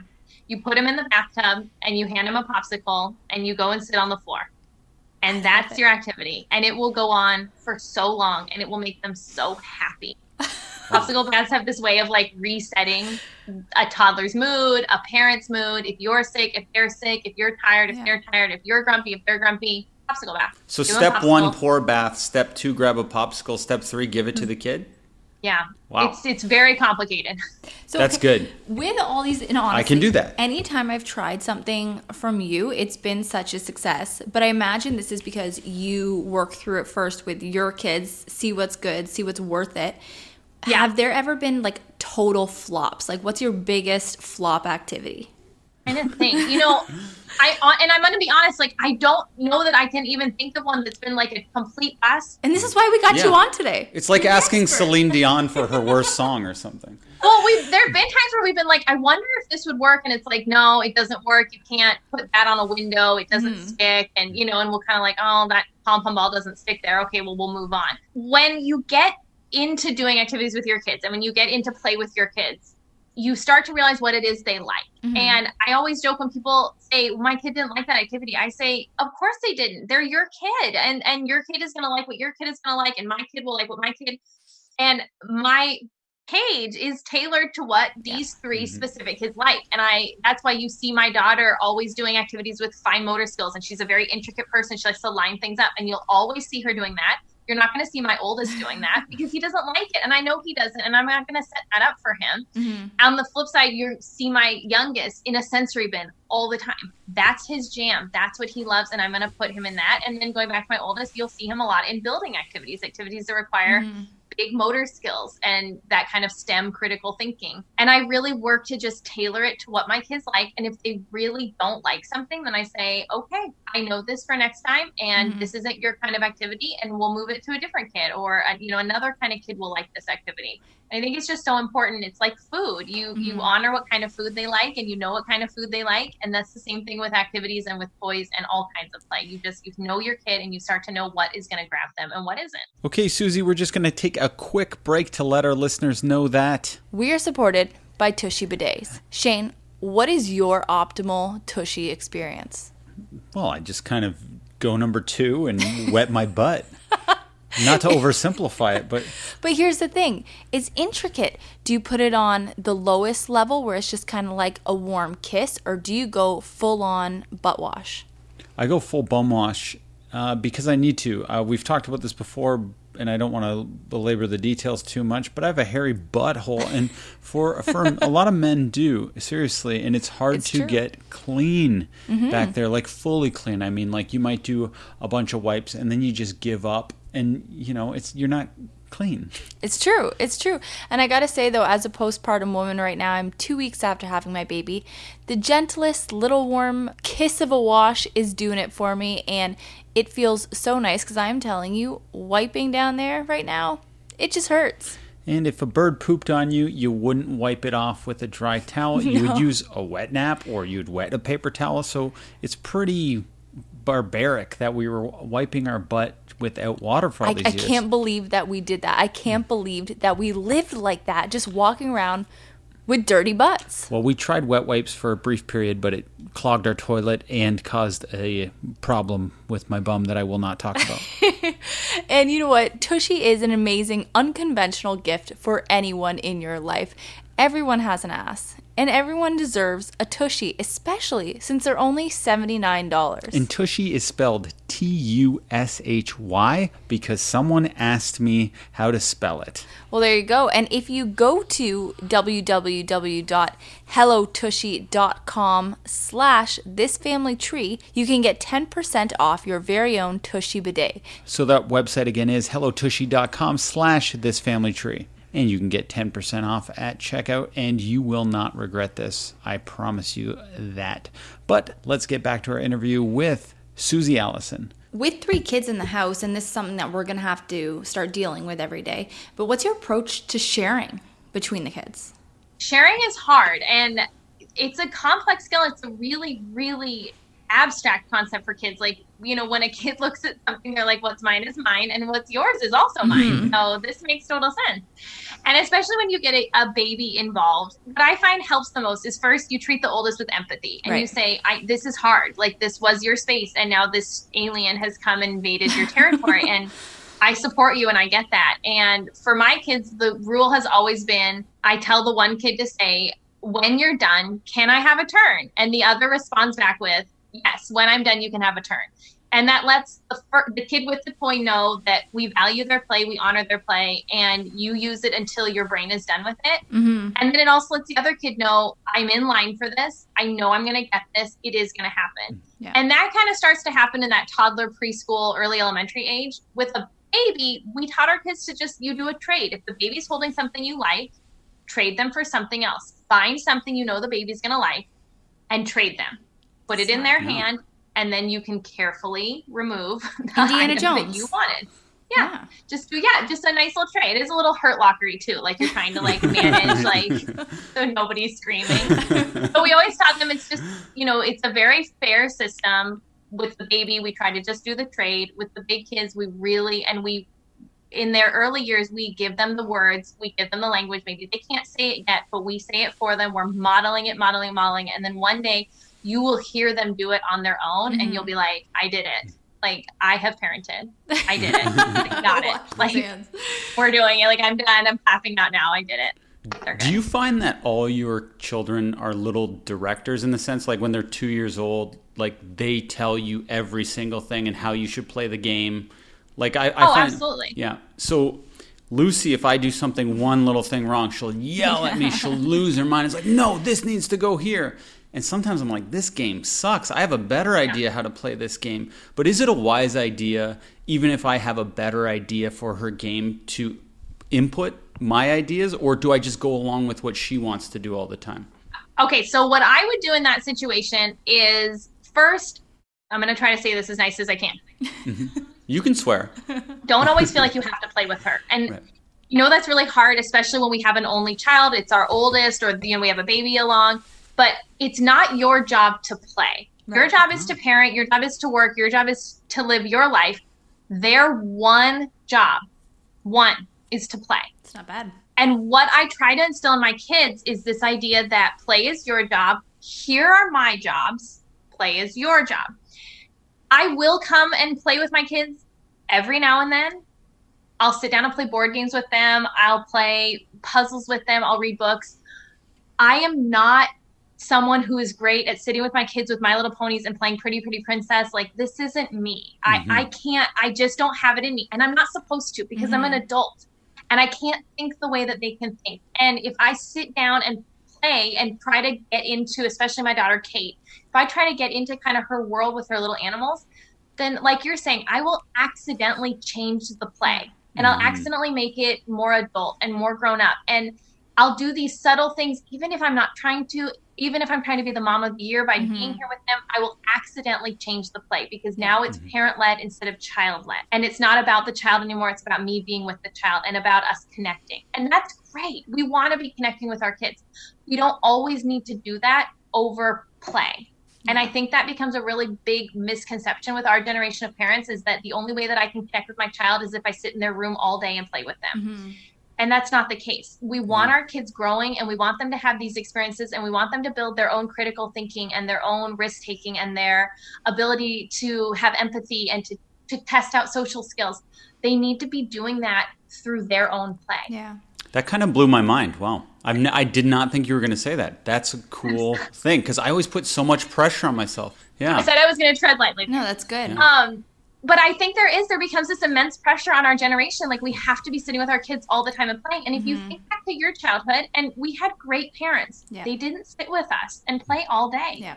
They didn't. They had jobs. They cooked in the kitchen. They cleaned the house. They went to work. They didn't. And certainly Yeah. the generation before, there our, our grandparents did not sit with our parents and play with them all day. And they turned Yeah. into really great. Mm-hmm. Yeah. My mom would just open the door, throw a ball outside, and say, go. I mean, that's basically what I do. but it's it's basically saying that intervention stifles this ability to critically well, think. it's great to have permission to do that. Yeah. So hearing Yeah. you say that Yes. takes a huge weight off my shoulders. So thank you. and. I want you to give yourself permission. And it's not meaning that you set your child in one room and you go to the mm-hmm. other room and you're like, oh, bye, I'll see you at six o'clock and we'll have dinner together. Mm-hmm. It's not like that. It's you're telling the child, your job is play and here's my jobs. I have to go do these things. And I'm going to come back and I'm going to check in on you. And I want to hear what you're doing and let me know what you're up to and what you're working on. And it comes back to that idea that we invite them to play. We, we can help invite them to play and we can make an invitation for them to play but then we have to continue living our lives Mhm. and there becomes such stress and such guilt on us parents where we're like well i'm not keeping the house clean and my work is suffering this and that and a lot of times it goes back to it's because we're put this pressure on ourselves to overplay with our kids and instead we do we need to give ourselves permission and we need to remember Mm. that when a child is playing by themselves or and that can mean playing alone. It can mean playing with a sibling. It can mean playing outside. It can be inside. When a child is playing without an adult really involved that is the most serious and significant learning that that child will do all day. Mhm. that's it. That is the That's highest awesome. level they'll do. When we walk in we change it and it becomes more about our connection with them and that's beautiful too and that's Mhm. great. If you're looking for your child to learn and you're wanting them to grow in their skills so that they live a really happy and successful life let them play by themselves See, I love Perfect. that. Do- And that's why That's we bring on that's why we bring on the pros. this is Yeah, the I'm best. good. I'm gonna leave this feeling so fulfilled and honestly, like keep checking out your page. Honestly, it is the greatest. It has saved me so many times in different stages of my parenting, and I I'm truly, so happy. I truly appreciate you for, th- for that, and I appreciate everybody that has even now, even though I post about you, people are like, "Oh, check out Busy Toddler, she's so good," and I'm like, "Yeah, she is." I told you that. But uh, really, thank you so much. And if people want to find you, if they want to get more information from you, where can they go to do that? So you can find me on Instagram, of mm-hmm. course, at Busy Toddler, or my website is busytoddler.com, where I put all my activities, and that's where I've got my supply list and things like that, Nice. and a lot more of like the nitty gritty. If you're if you need a little bit more than just one picture and a caption, you can read all about it on my website. Thank you so much. You have a great day. Thank you so much, Susie. Really, Good luck with baby. thank you. Thank you. Good Thank luck. you. And remember, parenting can be on pause for the next couple months. Nobody needs to be a hero right now. No, I like I always tell parents that it's like go into survival mode, give yourself grace. Parenting doesn't need to look the same on, you know, July 4th as it does on July 5th when you have this baby mm-hmm. and then July 6th is going to be a lot different and that's okay. You know, you'll get your parenting back on track Yeah. and you'll get your feet under you, but it's going to take time and you just you need to give yourself so much grace both of you to just go through this process and to to just take it all in and you just it's okay if the dishes sit mm-hmm. overnight. And it's mm-hmm. okay if you have to order out every day and it's okay if daniel tiger starts parenting lucy. Like my kids are proof. She'll turn out fine. It'll be fine. And then eventually someday like the you know the sky will part the clouds will part and the birds will sing again and you'll be able to parent the way that it was today yeah. I may need to listen to this periodically throughout th- For this reminders. process. Yeah. it'll be your little pick me up this is like your own personal like nbc the more you know like you know this is your pick me up here But really, you've you've saved my ass so many times, and I know that you're going to continue to do so. Oh, it's my so pleasure. From the bottom of my heart, thank you so much. absolutely you guys are great All right, talk to you later Bye, Susie Allison. bye I feel so confident in so much of what I've been doing as a parent and what we're gonna do in the future, having some of these tools from Susie. Yeah, me too. The the freedom to not play with Lucy when she begs me to. Like I still, she begs I, me well, somebody, daddy, come play. Uh, like you know, I'm always like, geez, can't she play by herself? I'm like, ah, I guess not. I am the dad. But now I got a little bit of a license to be like, hey, Lucy, like let your imagination run wild here. I don't want to be your crutch. well, because I'm so much more creative than Lucy. now, give her a year. I think I think that you know if a kid is coming up to you and saying, "Daddy, play with me," that's like their way of saying. You know, like I miss you, or I love you, or I've had a hard day, or something. yeah, Can I you come just play? said I'll do it still, Alex. I know that, but I'm just saying to clarify what Susie was talking about. I think it's that you yeah, you don't have to feel pressured to go and insert yourself into it. And don't feel guilt about that. Good. So I just want to clarify for listeners. Thank you. I'm a listener too, and I'm listening. So this is the part of the show that we used to say is everyone's favorite, but now, just to be safe, we're going to say it's our favorite part. All right, so we're going to get to some listener questions. So I'm just going to start hitting you with them. What does Lucy do while you're nursing Betty? About to have number two and don't know how to handle this. So Lucy is lucky to have a lot of people to play with around the house. She's got dad, she's got Roseanne, who's Nona, and uh, But from now on, I'm just going to throw two GI Joes in a room and say, "Go wild." No, but I've I've heard from some other women uh, since having Betty that I've recommended different little strategies that they implement when they nurse their toddlers if it's just them at home with the kid. So one thing that I really loved is there's like a special toy box. So anytime mom sits down and nurse the baby, she has this special toy box with toys that the older kid can only play with during that time. And this was suggested to me, but so it's like you know some just really special little things or maybe like a special snack in there as well and then it becomes a part of their routine and a very cool time in the day when they have access to these neat toys that they typically don't so i think that is really cool uh, aside from that yeah we, we're pretty lucky and lucy's really good at playing on her own she's really independent so she'll do that but I, I think that if you do have a kid that needs to stay closer to you or that wants you to play with them try out that special toy box. I think it's a cool idea. All right, next question. How do you know if a newborn is full? My baby's still a month old and he's 24 7, solo with two kids. So Lucy ate 24 7. Betty has been eating 24 7 today. But if a baby is like turning away from your nipple or the bottle, they could be full, if they start to play or if they're like getting disinterested, or if you notice that they're not sucking and sorry, if you notice that they're not swallowing, so they're just sucking just to suck and like kind of use you to soothe themselves. Also, if they begin to cry shortly after you start feeding them. And then I looked on the internet for a couple more cuz those were the ones that you know, I kind of noticed. But the internet said if they extend their fingers, arms, or legs, so like that sounds like stretching, I, I don't really know, if they slow down their sucking, and if they start to fall asleep. So, starting to fall asleep is a given, but all those things, your newborn probably isn't hungry and is probably just, you know, feeling comfortable and Is you said twenty four seven Betty nurses, but she looks like she's pretty okay. now. because she fell asleep nursing because she was trying to use me to soothe herself. All right, next question. Okay, how is birth two? Is it too much information to ask if you tore again going into birth two next week? I found no tearing at all either time. Yeah, um, Shane didn't tear. I did not tear for the second birth.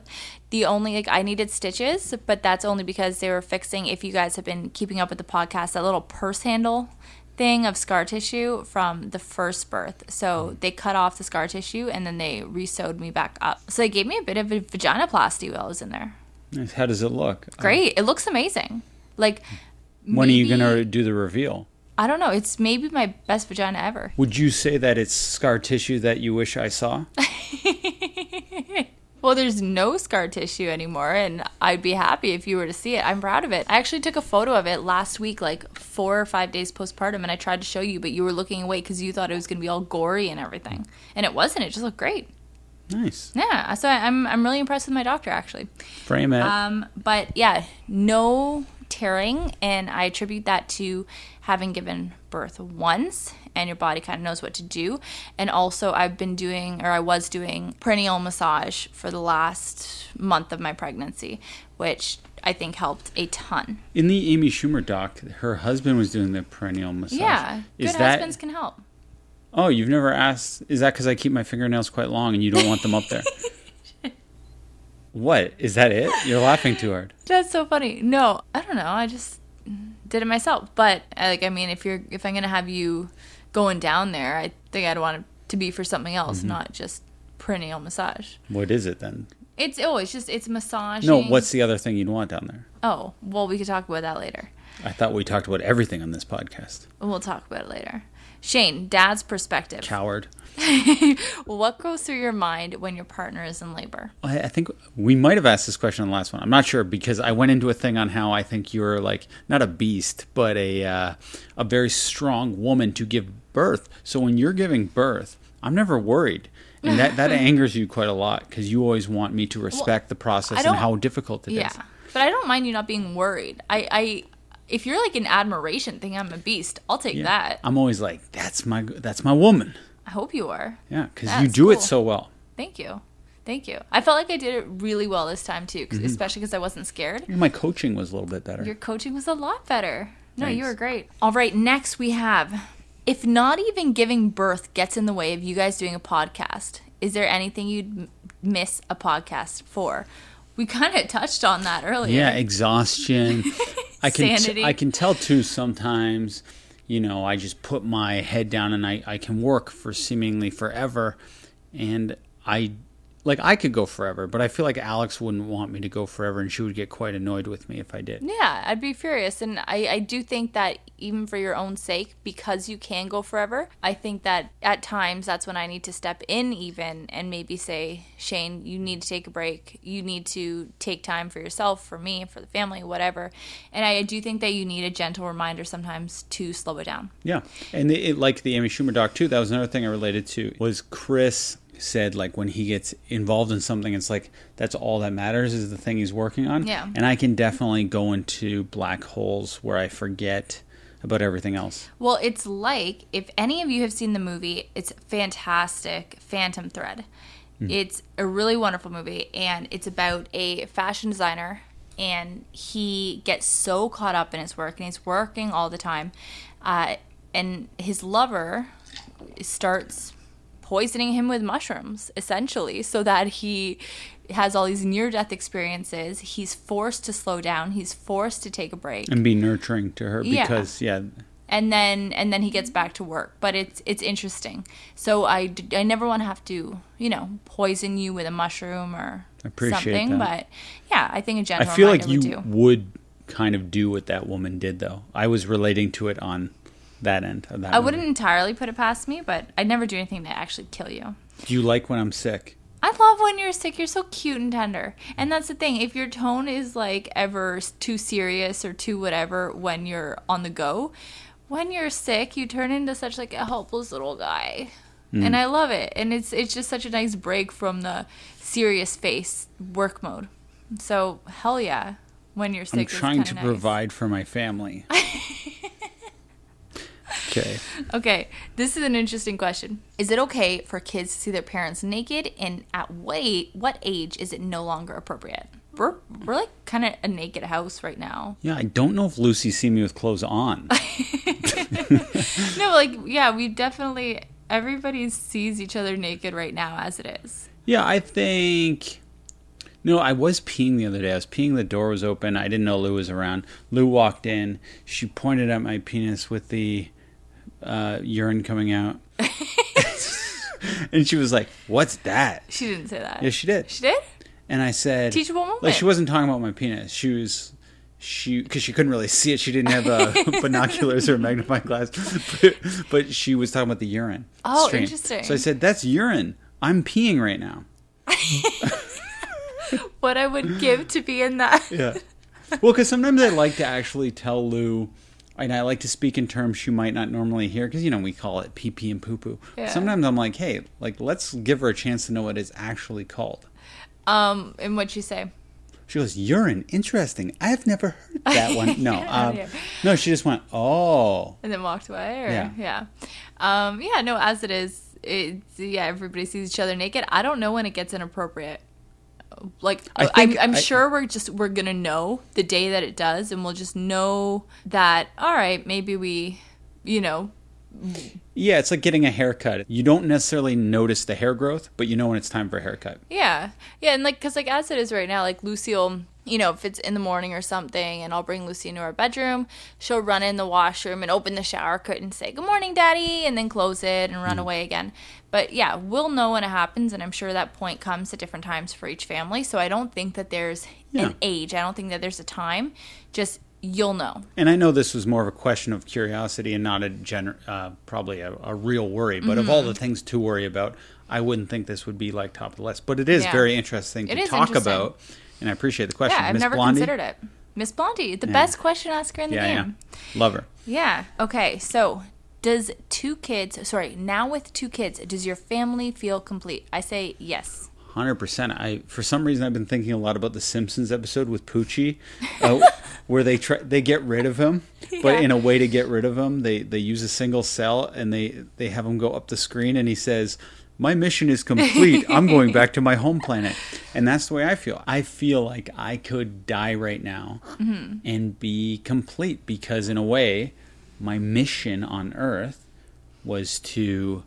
You know, meet my love of my life, Mm. get my dream home, have my dream kids. and not raise them? You're going to leave me to raise them when you go off to another planet? Yeah. Thanks, Shane. Well, I'm I'm just saying if it happens, I wouldn't feel as terrible. You're an a hole alien, if that's the case. Stop. That, that, oh, I'm you- not an alien. I'm just saying I was. In, okay, let's go. Okay. What is your makeup routine? Are you actually doing it post baby or are you just glowing, Shane? That's the joke portion of the question. Like, oh, so you switched it? Yeah, but I just thought it'd be funny if I said it to you. But of course, my timing and my tone when it comes to jokes is not good. Yeah, no, no makeup routine, and um, I guess I'm just glowing.